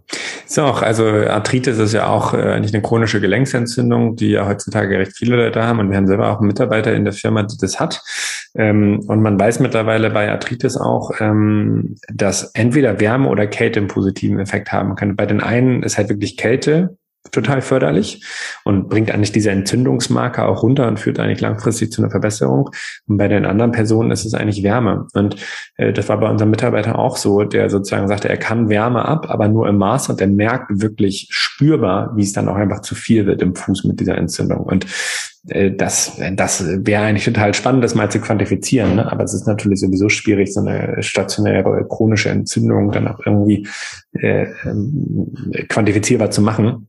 Aber ich glaube, dass, da hast du Gold recht mit. Und ich glaube, auch da, wenn wir mal ehrlich sind, äh, ist die goldene Regel auch, also solange man es noch nicht akkurat quantifizieren kann, äh, das eigene Empfinden. Weil wenn ich sowieso unterkühlt bin, dann das merkt, das merkt man doch tendenziell. Also zumindest dann, wenn man mit sich wirklich, wenn man, wenn man, ne, wenn man mit sich eigentlich so ein bisschen emotional oder gefühlsmäßig im Reinen ist. Und dann halt zu sagen, ja, ich muss jetzt aber noch mein Kältebad für zehn Minuten machen, obwohl mir eigentlich schon, obwohl ich innerlich total kalt bin, ist, glaube ich, ist auch schwierig. Und genauso wäre es auch schwierig, dass diese Person eine Riesenschüssel Salat ist, weil sie denkt, sie muss jetzt noch Salat essen. Wenn er total kalt ist, ne, dann braucht die tendenziell wahrscheinlich eigentlich eher irgendwas Wärmendes, sei es halt eine warme Suppe, Hühnersuppe oder irgendwie Linsendahl oder irgendwas, was halt wirklich von innen diese Wärme bereitstellt. Und ich habe das Gefühl, da wird heutzutage so viel Finger gezeigt und es wird so viel gesagt, du musst machen, du musst das machen, du sollst dies machen.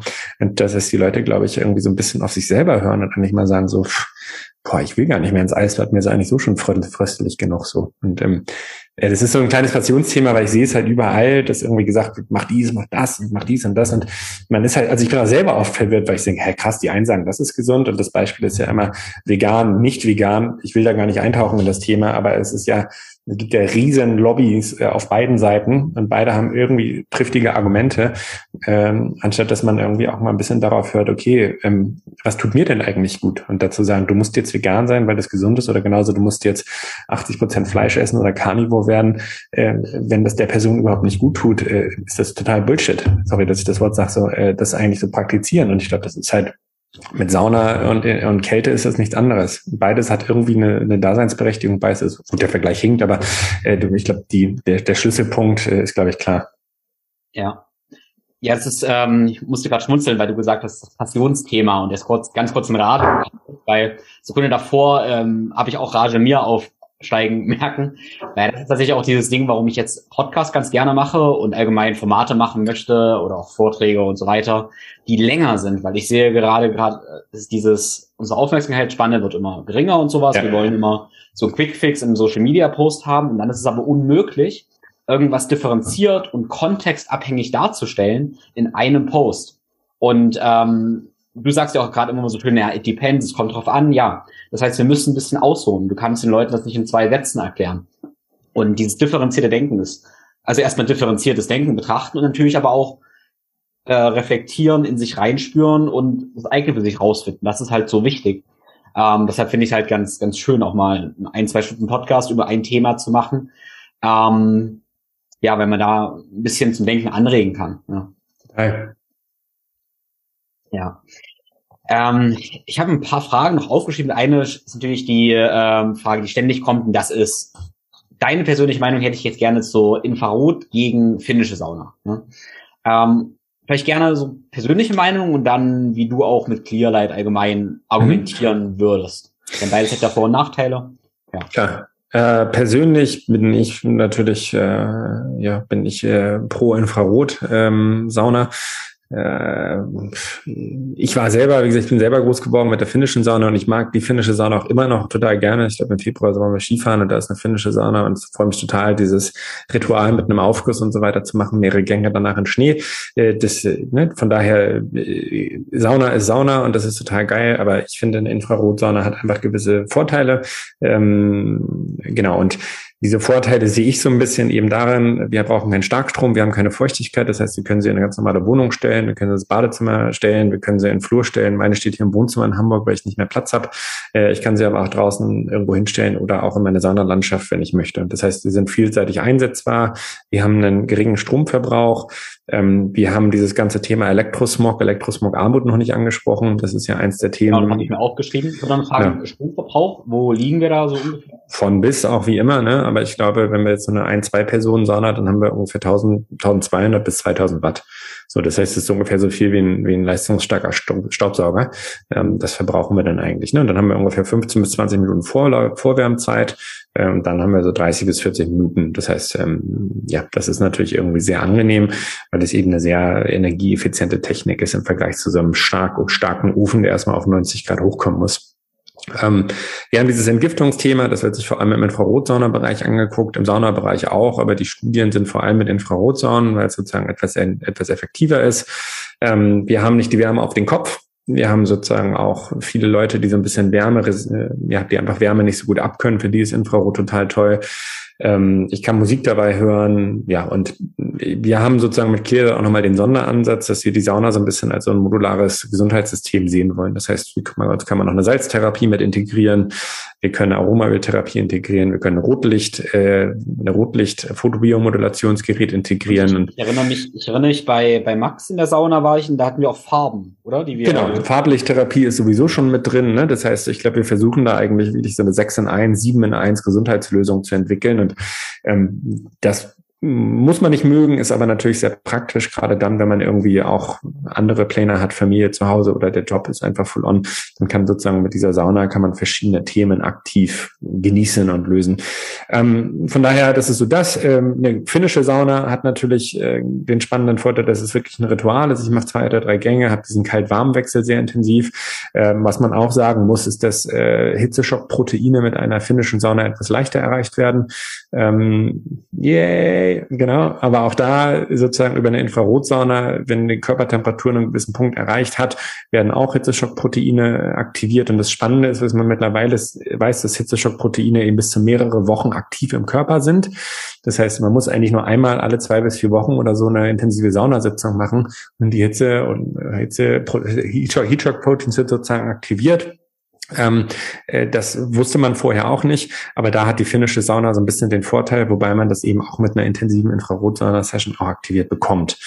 Ähm, genau, und äh, ja, was die Studienlage angeht ähm, oder was jetzt die objektive Bewertung angeht, ich glaube nicht, dass es entweder oder ist, sondern ich glaube eigentlich beide, äh, es wird beide Formen immer geben. Es wird immer Leute geben, die mögen die finnische Sauna lieber, es wird immer Leute geben, die mögen die Infrarotsauna lieber. Äh, ich bin immer ein Fan davon zu sagen, Leute schwitzt, äh, ne, geht ihr, geht ihr Daily Sweat in. Ähm, das ist immer so mein Credo, äh, wofür ich brenne. Und von daher jemand möchte ich niemandem irgendwie ausreden, die finnische Sauna zu benutzen. Und genauso möchte ich aber auch niemandem ausreden, den Infrarotsauna zu benutzen. Ähm, Studienlage ist, was finnische Saunen angeht, besser. Ähm, liegt aber auch einfach daran, dass es eine viel ältere Technologie ist. Ne? Also Technologie in Anführungszeichen. Die ersten Saunen wurden mit Feuer betrieben. In Russland wird die Bann ja auch noch über Feuer betrieben. Ähm, und die Sweat Lodges von äh, vor 2000 Jahren oder so, die wurden auch mit Feuer betrieben. Ähm, aber das heißt, es ist einfach schon deutlich länger vorhanden. Infrarot wurde in den 70er Jahren in Japan eigentlich so richtig entdeckt und wurde dann eben auch, kann man jetzt künstlich herstellen ähm, ist aber mittlerweile auch ganz gut erforscht und ich denke, in den nächsten fünf bis zehn Jahren werden wir dort auch noch eine Vielzahl an Forschung sehen. Von daher, Infrarotsauna sehe ich im Alltag ein bisschen praktischer. Stromverbrauch, keine Feuchtigkeit, ähm, kann sie modular überall hinstellen. Ich kann damit umziehen ähm, und sie ist halt wirklich 15 Minuten Vorwärmzeit. Ich weiß nicht, bei meinen Eltern im Freundeskreis würde ich wetten, dass acht von zehn Leuten eine Sauna irgendwo haben, oben oder im Keller oder sonst wo. Und von zehn, zehn von zehn Leute haben daraus einen Abstellschrank gemacht oder eine Kleiderstange oder einen Kleiderschrank oder so. Und das ist natürlich nicht Sinn und Zweck davon, wenn man eine Sauna hat. Aber wenn die Sauna halt 90 Minuten braucht, um vorzuwärmen, was ja die älteren Modelle durchaus brauchen, dann ist das im Alltag einfach ganz schwierig, das wirklich eine Routine zu machen. Und die Infrarotsauna kannst du dir sogar programmieren, dass sie halt jeden Abend um 17.15 Uhr so nach dem Motto angeht. Äh, und dann hüpfst du halt 33 Minuten, liest dabei noch irgendwas. Und das ist für mich einfach im Alltag etwas, etwas pragmatischer oder etwas tauglicher. Mhm. Ja, gebe ich dir, gebe ich dir recht und sehe ich auch so, empfinde ich auch so. Also du hast gesagt, du hast ja in einem Wohnzimmer stehen. Wie viel Platz braucht man dann da ungefähr für? Ja, die kleinste ist so ein Meter mal ein Meter ungefähr. Das heißt wirklich nur ein Quadratmeter. Ähm, das ist dann wirklich eine Ein-Personen-Kabine, die aber ja auch Licht hat und wo man auch diese Zusätze hinzufügen kann. Meine hat jetzt ein Meter dreißig mal ein Meter. zwanzig. Das heißt, es ist ja ist anderthalb Quadratmeter ungefähr. Ähm, daneben steht das Sofa und ähm, das ist aber ist wunderbar. Also die Alternative war sozusagen die Sauna da haben oder keine Sauna und äh, keine Sauna ist, wir haben es keine Option. Von daher mussten sie dann irgendwann ins Wohnzimmer und wird jetzt auch regelmäßig benutzt, wird regelmäßig verwendet. Genau. Zwei Personen, die 1,20 mal 1,30? Ja, ungefähr, genau, richtig. Ja, das ist so, das ist so das äh, Modell aus Zedernholz, was wir haben. Ist ja sowieso auch eine lebenslange Garantie drauf. Und dieses Thema, was ich vorhin nochmal angesprochen hatte, ist eben diese Elektrosmog-Armut. Ne? Also das ist ja so das, äh, wo wir eigentlich auch ein Herzstück unserer Entwicklung reingepackt haben. Äh, vielleicht kurz zum Ausholen. Elektromagnetische und elektrische Felder haben einfach einen Einfluss auf die Mensch, auf, auf die menschlichen Zellen, auf die Zellfrequenz auch. Es gibt mittlerweile eine Vielzahl an Studien, die eben auch zeigen, dass es teilweise mit Schlafmangel, mit Depressionen und so weiter zusammenhängen kann, wird von der Weltgesundheitsorganisation mittlerweile auch anerkannt, so dass es eben Grenzwerte oder Grenzmessungen gibt. Ähm, das ist natürlich vor allem in der Infrarotsauna ein Riesenthema, aber auch in der normalen Sauna, weil wir dort eben Ströme haben, die um uns herumlaufen, weil wir müssen ja diese müssen die Heizkörper bedienen oder auch den Saunaofen in der klassischen Sauna.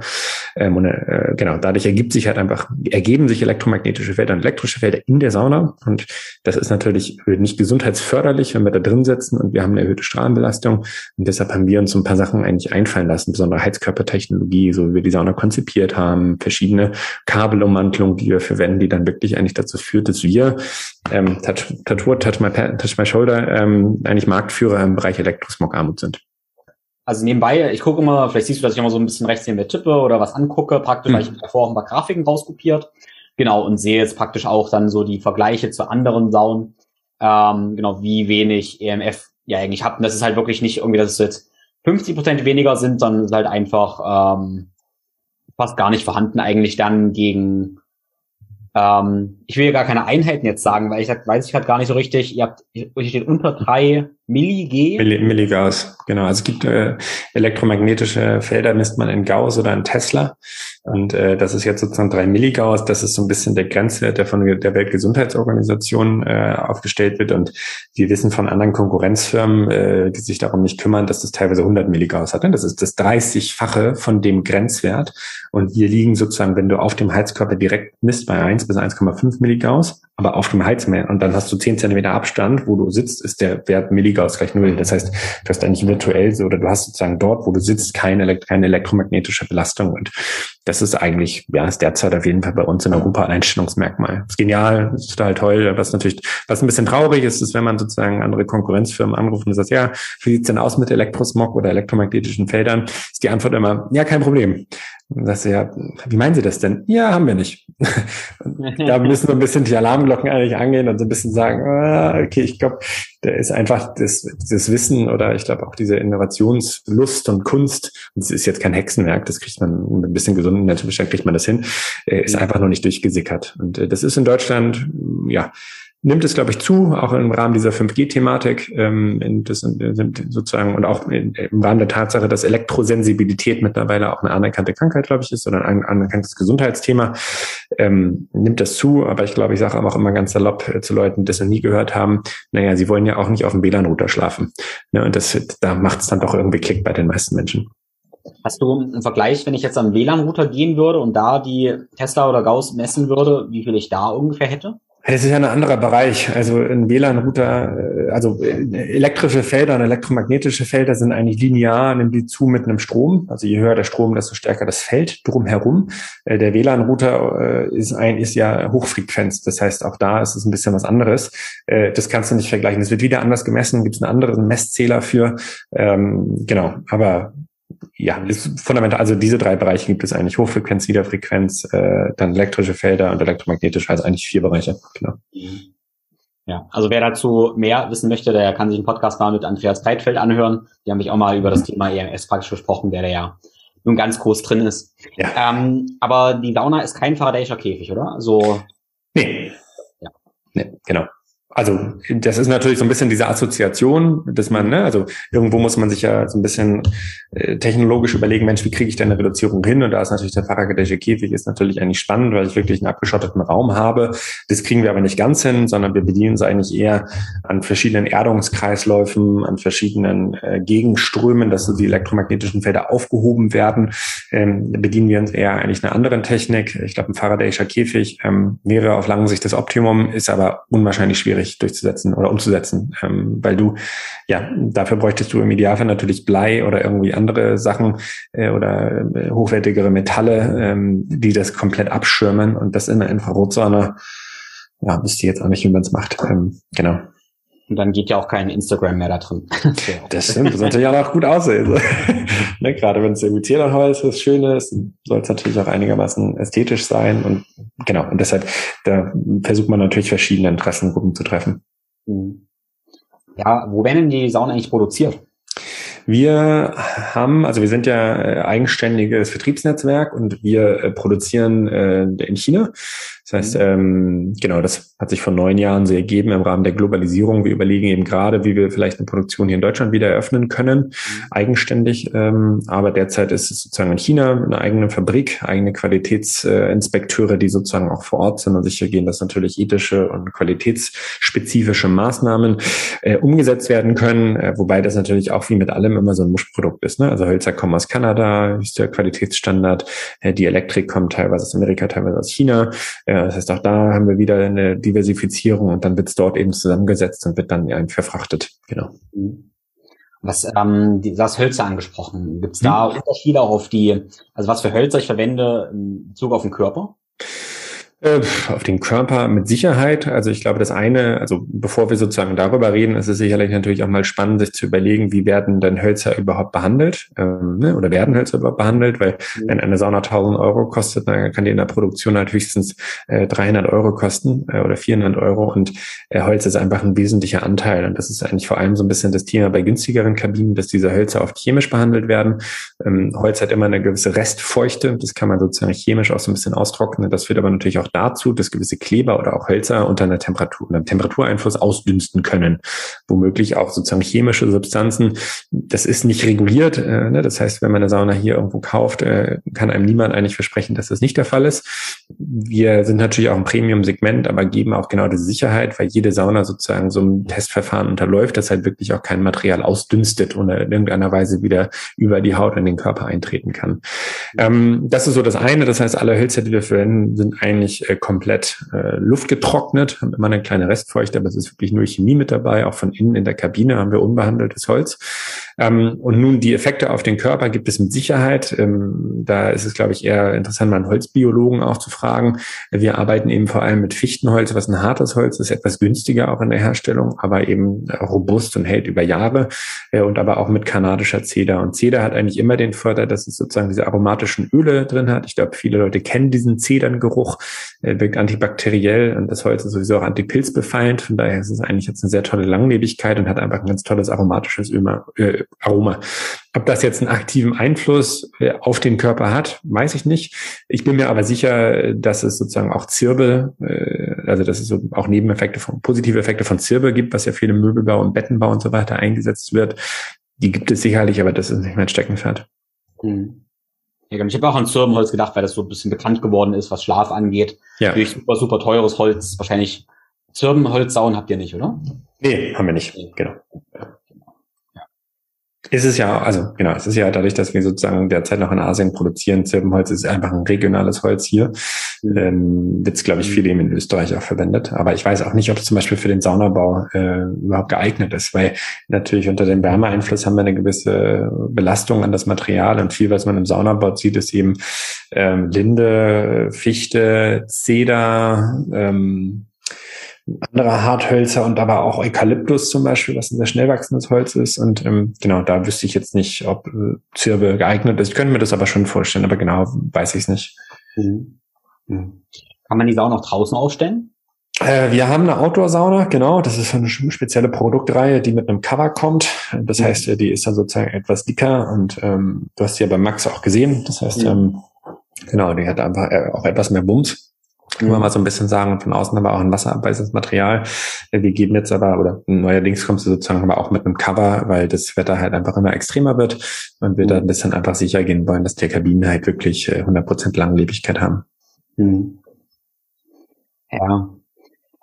Ähm, ja, ich meine, ihr seid ja sicherlich viel am Forschen und du auch viel ja am Nachdenken. Was denkst du oder was kommt so in, in der nächsten Zeit, in den nächsten Jahren? Oder habt ihr vielleicht auch Produkte oder spannende Innovationen in der Pipeline, und ja, was sind so Ausblicker? Äh, oh, spannendes Thema. Äh, da haben wir einiges. Ähm, ich kann nicht über alles reden, ich aber sagen, natürlich jetzt ohne irgendwelche ja. Geheimnisse zu geben. Naja, also ich glaube, das Spannendste ist für uns halt eigentlich wirklich die Produktion wieder lokal anzusiedeln. Das ist auch äh, als deutscher Ingenieur äh, klingt jetzt immer so aufgebauscht oder ich glaube, ist es einfach ein tolles Thema, auch das Produktion, die Produktion wieder ansässig zu machen, auch aus Nachhaltigkeit, auch aus Nachhaltigkeitssicht finde ich es total spannend. Ähm, wir forschen weiter natürlich daran oder arbeiten daran, wie man sozusagen gewisse elektrische Elektrosmog einfach weiter reduzieren kann, ähm, wie man dieses modulare System weiter ausbauen kann, verbessern kann, welche Zusätze vielleicht noch spannend sind. Ist es zum Beispiel spannend, eine Erdung in die Sauna zu legen, ne? also dass man, während man in der Sauna ist, noch geerdet ist. Das ist genau, da wollte ich vorhin nicht reinkritschen, aber das wäre meine Frage auch gewesen. ist kontrovers. Gibt es einige Leute, die eigentlich sagen, dass es nicht förderlich sei. Ähm, frag mich nicht warum, weil ich glaube, dann die ganze Spannung oder alles, was reduziert ist, auf den Körper projiziert wird.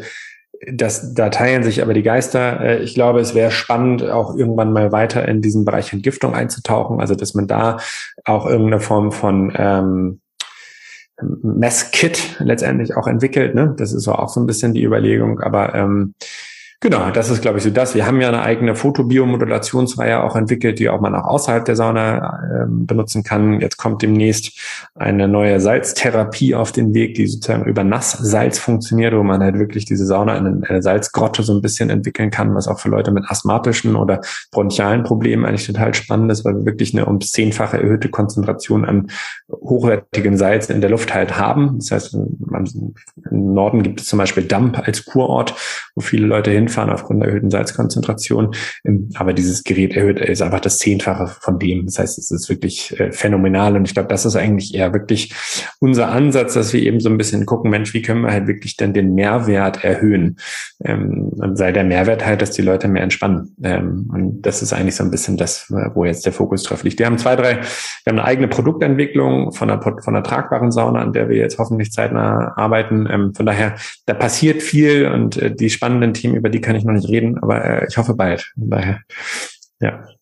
Hattest von, also, also ich so als, ähm, also ich mag immer Sachen, wo ich möglichst effektiv bin. Also ich stapel gerne mhm. Sachen übereinander oder ich stacke gerne Sachen irgendwie. Deshalb bin ich von diesen modularen Systemen begeistert. Und ich habe ein paar Sachen mir gemerkt praktisch. Mhm. Und ich hätte gerne mal, dass wir das mal ganz kurz durchgehen praktisch. Also du hast gesagt, mhm. habe ich auch gesehen, sind einmal die Farben drin, dass wir verschiedene mhm. Farben haben, als Farbtherapie nutzen können. Du hast ja. gesagt Musik oder war ein Element, dass ich Musik nutzen kann? Ja, also Musik ist natürlich erstmal primär nur zur Entspannung. Ich glaube, jetzt im Gesundheitssystem wäre übertrieben, aber wir haben schon eine Vibrationsresonanztherapie auch entwickelt. Das heißt, das sind zwei Vibrationsmodule, die kommen unter die Sitzbank und dann kann ich sozusagen wählen, ob ich die Musik über die Lautsprecher im Dach äh, spiele oder ob ich die Musik über diese Vibrationsmodule in der Bank ähm, wiedergebe. Und das klingt im ersten Moment ein bisschen komisch und es fun funktioniert sicherlich auch nicht mit der Musik von Lady Gaga. Ähm, aber ich sag mal so ein bisschen Frequenz oder gewisse Herzfrequenzen ähm, auch darüber abspielen zu lassen und wirklich auch über eine Vibration eine, für mich ist das eine vierte Dimension in diese Sauna zu bringen. Ja, weil ich habe alle drei Dimensionen und ich habe vielleicht auch noch den Geruch, könnte man noch sehen, aber ich habe eine, ich habe eine physische Bewegung, ich habe eine physische Schwingung, sozusagen diese Bank halt ähm, ja nochmal zusätzlich zur Entspannung und aber auch zum Loslösen so ein bisschen beitragen kann. Das ist jetzt so das, was wir eigentlich auch haben, aber es ist noch nicht sonderlich gut erforscht. Ähm, dann haben wir eine, eine Aromaöltherapie, die wird jetzt demnächst nochmal neu entwickelt, weil wir auch da so ein bisschen eigentlich eher über einen Wasserdampf also sozusagen Aromaöle in dieser Sauna noch ähm, losschicken möchten. Ich glaube, jeder, der sich mit diesem Thema mal auseinandergesetzt hat, weiß, dass gewisse pflanzliche Extrakte, sei es eben Lavendel zur Reduzierung von Angstzuständen, also ne, da gibt es einfach unwahrscheinlich viel Spannendes, was ja, was bereits schon ganz gut erforscht ist. Wir haben eine Photobiomodulationstherapie. Das ist sozusagen die Kombination aus Rotlicht und Nahinfrarot. Wenn diese beiden zusammentreffen, kann die mitochondriale Gesundheit eigentlich positiv beeinflusst werden. Das kann man in die Sauna integrieren. Ähm, und ich glaube, dann habe ich sie jetzt erstmal. Genau. Also diese fünf, sechs haben wir. Ja. Wow. Ja, es klingt super. Es klingt unglaublich wertvoll. Also ich, ähm, genau, wenn ich das natürlich noch kombiniere mit ähm, eventuell ja Fasten oder einen kalten Bad danach, dann habe ich ein richtig gutes Programm. Und ich weiß nicht, hast du dafür Erfahrung gemacht? Ähm, ist natürlich das, was wir von Ben Greenfield immer mal gesehen haben, der halt sein Training in der Sauna macht. Ob ich damit Erfahrung gemacht habe, oder? Ja. Nee, ich habe halt das Zwei-Personen-Modell, ähm, wo das schwierig ist, drin zu trainieren. Ähm, ich glaube, Ben hat ja, hat es zum, zum gewissen Teil hat er auch seine Kundalini-Atmung dran gemacht und er hat aber auch seine Kettlebell-Swings drin gemacht. Was mit Sicherheit sehr gut funktioniert, ist das Stretching. Das weiß man ja auch, dass sozusagen Wärme auch die Muskulatur lockert, wodurch man aber nochmal auch tiefer in die Dehnung reinkommt. Das merke ich auf jeden Fall, weil ich sozusagen oft mich eigentlich so ein bisschen Probleme mit meinen Achilles sehen, weil ich einfach, weil die Hamstrings zu tight sind, das, ne, vom ganzen Sitzen und da sozusagen versuche ich dann abends eigentlich immer noch mal tief in die Dehnung zu kommen. Und wenn ich sozusagen vor der Sauna mich ein bisschen, ein bisschen dehne, dann in die Sauna gehe und dann aber weiter dort drin dehne oder auch danach nochmal rausgehen, weiter dehne, merke ich schon, dass, dass diese, dass der, dass der, also der Muskel lässt ja los und ich komme ein bisschen tiefer in die Dehnung rein, äh, dass, dass das auf jeden Fall äh, Fakt ist. Es gibt in Amerika auch so einige, ähm, jetzt so Infrarot-Sauna, äh, Bike, Bicycle-Studios, ne, wo man sozusagen dann so Spinning im Hot Room macht, aber über Infrarot ja, äh, kann man machen, ist glaube ich schon noch eine krasse Belastung, aber ich selber habe damit recht wenig äh, Erfahrung gemacht. Hm. Ja, würde ich auch gerne mehr ausprobieren. Ich habe natürlich bei mir in der finnischen Sauna bei meinen Eltern probiert, aber da muss man ganz ehrlich sagen, das ist halt schnell so hart, dass man eigentlich ja. nicht viel dabei machen kann, weil es einfach, ja, zu krass ist von der Ist auch nicht so ganz so ohne, ne? Also diese Wim Hof Atmung zum Beispiel, die ist halt auch absolut gefährlich, wenn du den in der Sauna machst, wenn du halt, ne? weil du halt wirklich kannst halt äh, unmächtig werden. Und ich glaube, da ist ein bisschen Vorsicht geboten. Ja, genau. gerade in der Finnischen, wenn die Luft so heiß ist, werden die Atemwege leider so extrem gereizt. Das geht ja. halt bei 90 Grad nicht mehr gut. Ja. Das würde bei in der Rotsauna könnte ich halt meine Wim Hof Atmung eventuell schon machen vom, ja. vom Atemwegen her. Ja, das glaube ich auch. Genau. Ähm, ja, was, äh, wenn ich jetzt sage, ich kaufe so eine Sauna äh, als Profi, ich bin Therapeut oder irgendwie sowas und nutzen andere. Gibt es da jetzt in Deutschland Unterschiede, ob ich eine, ich sag mal, Endverbrauchersauna kaufe oder eine Profisauna, äh, was das Ganze rechtlich so angeht und gewerbetechnisch?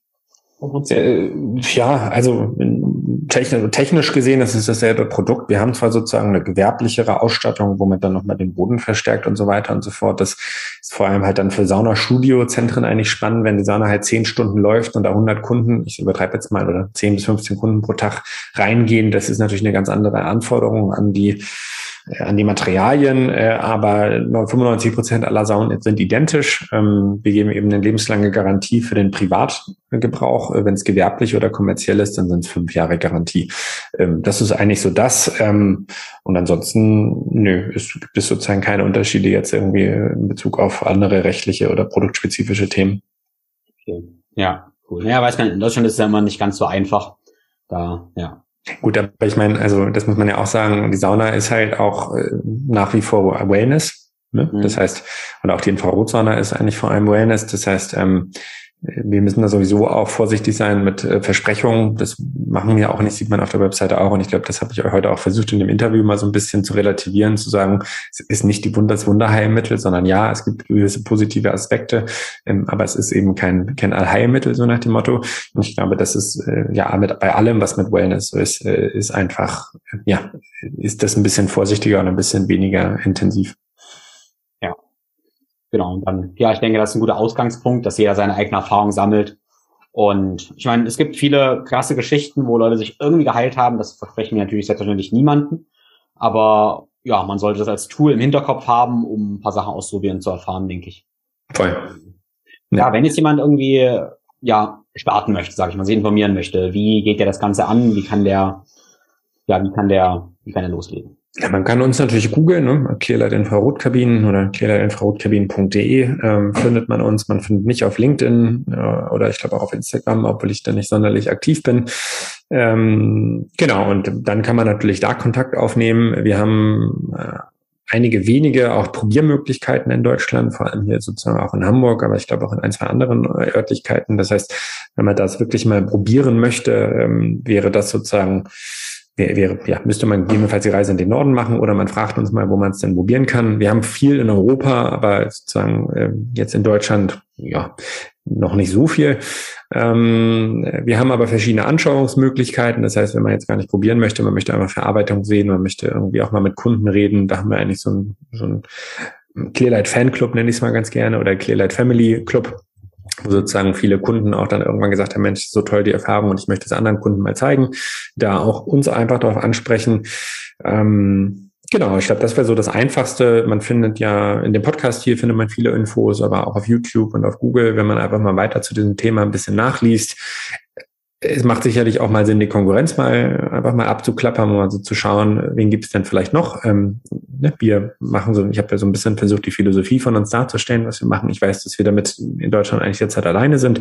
Das heißt aber nicht, dass es sozusagen immer die Wahrheit ist oder auch immer das Optimum für einen selber. Das heißt, da würde ich einfach noch mal ein bisschen auch schauen, äh, gegebenenfalls mal seine Hausaufgaben zu machen und sich die Fragen zu überlegen. Ähm, aber redet mit uns. Wir sind alle ein junges Team, haben viel Spaß an der Sache. Ähm, man sieht es, glaube ich, auch auf Google und in den Bewertungen Bewertung, dass wir da eigentlich sehr gut abschneiden. Ähm, ja, aber sprecht uns an. Also wir sind auch Menschen und freuen uns auf Kontakt. Ja, das ist schön. Das ist, das ist gut zu hören. Deshalb habe ich euch ja auch angesprochen oder dich. genau. Und alles, was wir gesprochen haben, verlinke ich natürlich in den Show Notes. Auch ich habe ja. ganz viel mitgeschrieben. Das kommt alles rein, alle Links, wie die wir gesprochen haben. Genau. Cool. Und dann, ja, mich interessiert immer noch dich persönlich, also Johannes praktisch so. Was ist so ja, dein, deine persönliche Vision? Sag mal, wenn es so ein Satz geben würde, den du irgendwie teilen müsstest mit der ganzen Welt, was wäre der ein, ein bis drei Sätze praktisch? Ja, meinst du jetzt für die Vision der Firma oder äh, vor allem? Um, oder? Nee, für dich. Also erstmal für dich. Mich. Ja, also äh, ich habe, muss ich sagen, ich muss ein bisschen ausholen. Äh, von daher muss ich das jetzt gleich ignorieren. Aber ich habe sozusagen auch schon mit dieser Sauna und auch dem Eintauchen in diese Materie schon auch so ein Fahrzeug für mich gefunden, was mich eigentlich so ein bisschen näher zu meiner Vision bringt. Und ich glaube halt irgendwie schon, äh, ich glaube felsenfest, dass sozusagen Wellness, äh, Prävention, Biohacking sich immer mehr mit dem Thema Gesundheit oder vielleicht auch moderne oder westliche Medizin annähert. Ich glaube, irgendwann haben wir dann einen Schnittpunkt und äh, ich, wir oder ich sehe eigentlich meine Aufgabe so ein bisschen, glaube ich, auch dahingehend halt aufzuklären, aber auch sozusagen weiterzuentwickeln, dass die Sauna oder die Infrarotsauna auch ein, ein elementarer Bestandteil für viele Menschen zu einem gesünderen Leben sein kann. Das ist so das, äh, das Kernstück. Dafür fehlt aber viel. Da fehlt die gesamte Diagnostik für. Dafür wir haben vorhin schon die Studienlage mal begutachtet, die sehr dünn ist. Es muss viel Aufklärungsarbeit passieren. Ähm, es muss, glaube ich, auch ja gesundheitlich nochmal aus ärztlicher Sicht nochmal mehr über, unter die Lupe geschaut sein, werden, ne? dass man nicht irgendwie je, je länger in der Sauna, desto besser. Ähm, aber das ist so meine Vision, dass wir hoffentlich irgendwann in die Richtung kommen, dass die Sauna wirklich äh, ein elementarer Bestandteil eines, äh, eines glücklicheren und gesünderen Lebens darstellen kann. Sei es durch Hitzeschockproteine, sei es durch äh, eine Herz-Kreislauf-Stimulierung, sei es sozusagen über mögliche Blutdrucksenkungsideen, äh, sei es über mögliche Entgiftung und ähm, das, das, ich weiß, dass es kommen wird, ähm, da bin ich mir bin ich felsenfeste Überzeugung, aber es ist braucht noch viel Arbeit und es braucht vor allem wirklich auch noch viel Aufklärungsarbeit, wo einfach noch mehr Transparenz geschaffen werden muss. Ja, cool. Sehr, sehr, sehr, sehr schöne Vision. Ich denke, es ist mal ganz wichtig zu verstehen, ähm, dass solche Tools, das klingt alles jetzt so modern und neu, aber eigentlich ist es ja nur eine, ja, was ganz Natürliches. Hitze hatten wir schon immer. Ja. Und eigentlich, in meiner Idee sind das alles einfach nur, viel was wir als Biohacking bezeichnen, sind halt irgendwelche Dinge, die uns eigentlich mit unserer Natur wieder verbinden, die uns wieder schwitzen lassen, frieren lassen oder extrem bewegen und jagen lassen ähm, und eigentlich uns mehr, mehr zu uns führen. Ähm, genau, das sind alles irgendwie Vehikel, um das jetzt endlich zu erreichen, um eine gewisse Achtsamkeit, Verbundenheit zum Körper zu erreichen und ja. Voll. Sehe ich, sehe ich genauso. Und ich glaube, ähm, ja, da, wenn, wenn, wenn man sich so, wenn man so mal an die Sweat Lodges von früher denkt, wo heiße Steine, da ein bisschen Wasser rüber gegossen wurde, hatten wir damals eigentlich auch schon eine Sauna. Ja, und ich glaube, heutzutage ist es natürlich schön, weil man sich der Technologie bedienen kann. Aber ich bin eigentlich bei dir, dass eine Form der Erdung und Sonnenlicht und so weiter, das gehört, ist elementar gehört dazu und das wird die Sauna nie ersetzen können. Und das soll es auch gar nicht. Aber ich glaube trotzdem, dass es ein Bestandteil ähm, dazu sein kann, glaube ich, halt auch irgendwie einfach eine gesunde Routine, ein gesundes Ritual äh, in der Verbundenheit mit mit sich selber, aber auch mit der Natur zu leben. Ja, absolut. Ich auch. Ja, schön, da freue ich mich auf jeden Fall, ähm, genau, dass wir auch mit dem Podcast ein paar Leuten die Idee ja, beibringen konnten und dann einen kleinen Schritt weitergegangen sind auf der, in der Richtung dieser Vision. Ja, und danke dir auf jeden Fall für deine Zeit. Ähm, hast du noch was zum Abschluss, was du auf dem Herzen hast? Nee, also vielen Dank erstmal auch, dass äh, du das natürlich vorbereitet hast. Das hat ja doch bei uns ein bisschen länger gedauert, bis wir, bis wir es zusammen geschafft haben. Aber umso schöner eigentlich, dass wir dabei oder dass wir es jetzt geschafft haben. Danke auch äh, ja für die Fragen und auch äh, einige von denen waren natürlich auch ein bisschen kniffliger. Ich glaube, hoffe, glaube und hoffe trotzdem, dass wir einen ganz guten Überblick geschafft haben. Und äh, deine Vision würde mich auch noch interessieren, weil ich kenne die nämlich nicht und deine Tourer vielleicht, aber ich nicht. Und das wäre eigentlich mein Abschlusswunsch. Cool. Ja, ja, meine Vision ist ähm, ziemlich klar, dass ich bin der Meinung, dass jeder sollte der eigene Experte für seinen Körper und Geist sein. Weil ich denke, wenn wir der Experte für unseren Körper und Geist sind, dann können wir Verantwortung für unser Leben übernehmen und damit unser Leben auch selbst gestalten. Und jetzt kommt so ein bisschen, das klingt dann sehr, sehr egoistisch, egozentrisch, aber ich denke, wenn wir uns wirklich kennenlernen, also die Tools und Taktiken haben, um der Experte für uns zu werden, dann merken wir irgendwann, dass das nur geht, wenn wir erstmal uns mit Liebe und Mitgefühl behandeln, aber auch unsere Natur, weil wir Teil der Natur sind und unsere Mitmenschen, weil wir alle miteinander verbunden sind. Also auf der Reise zu uns werden wir Natur, Mitmenschen und uns selbst liebevoll mitfühlen behandeln. Und genau, meine Vision oder mein, mein Tun ist praktisch erstmal auf einer pragmatischen Ebene auch die Tools und Taktiken anzugeben, dass jeder erstmal Verantwortung für sich übernehmen kann. Ja. Herrlich. Das, das ist es. Freut mich, das mitzuerleben. Vielen Dank. Das war's mit dieser Episode. Ich hoffe, du hast einige neue Kenntnisse gesammelt und vor allem ganz viel Motivation, auch mit einer Sauna zu beginnen, sprich dich regelmäßig der Hitze auszusetzen. Und ich finde es ganz cool, weil ich dann im Hinterkopf habe, okay, es geht nicht nur um Wellness und Entspannung, sondern es ist auch ein Training und ich tue mir wirklich was Gutes. Letztendlich leiste ich Arbeit beim eigentlich Nichtstun.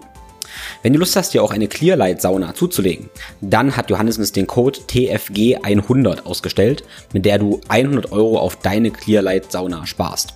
TFG100 ist alles groß und zusammengeschrieben. Das Ganze habe ich dann nochmal in den Show Notes verlinkt. Und da findest du sowieso alle Links, über die wir gesprochen haben und auch einen ausführlichen Sauna-Report von der Wissenschaftlerin Rhonda Patrick, wo du in die Wissenschaft etwas einsteigen kannst. In den Shownotes findest du auch alle meine Empfehlungen, die ich jemals ausgesprochen habe. Sprich über Supplements, die ich benutze, Nahrungsmittel, Nahrungsergänzungsmittel und so weiter und so fort.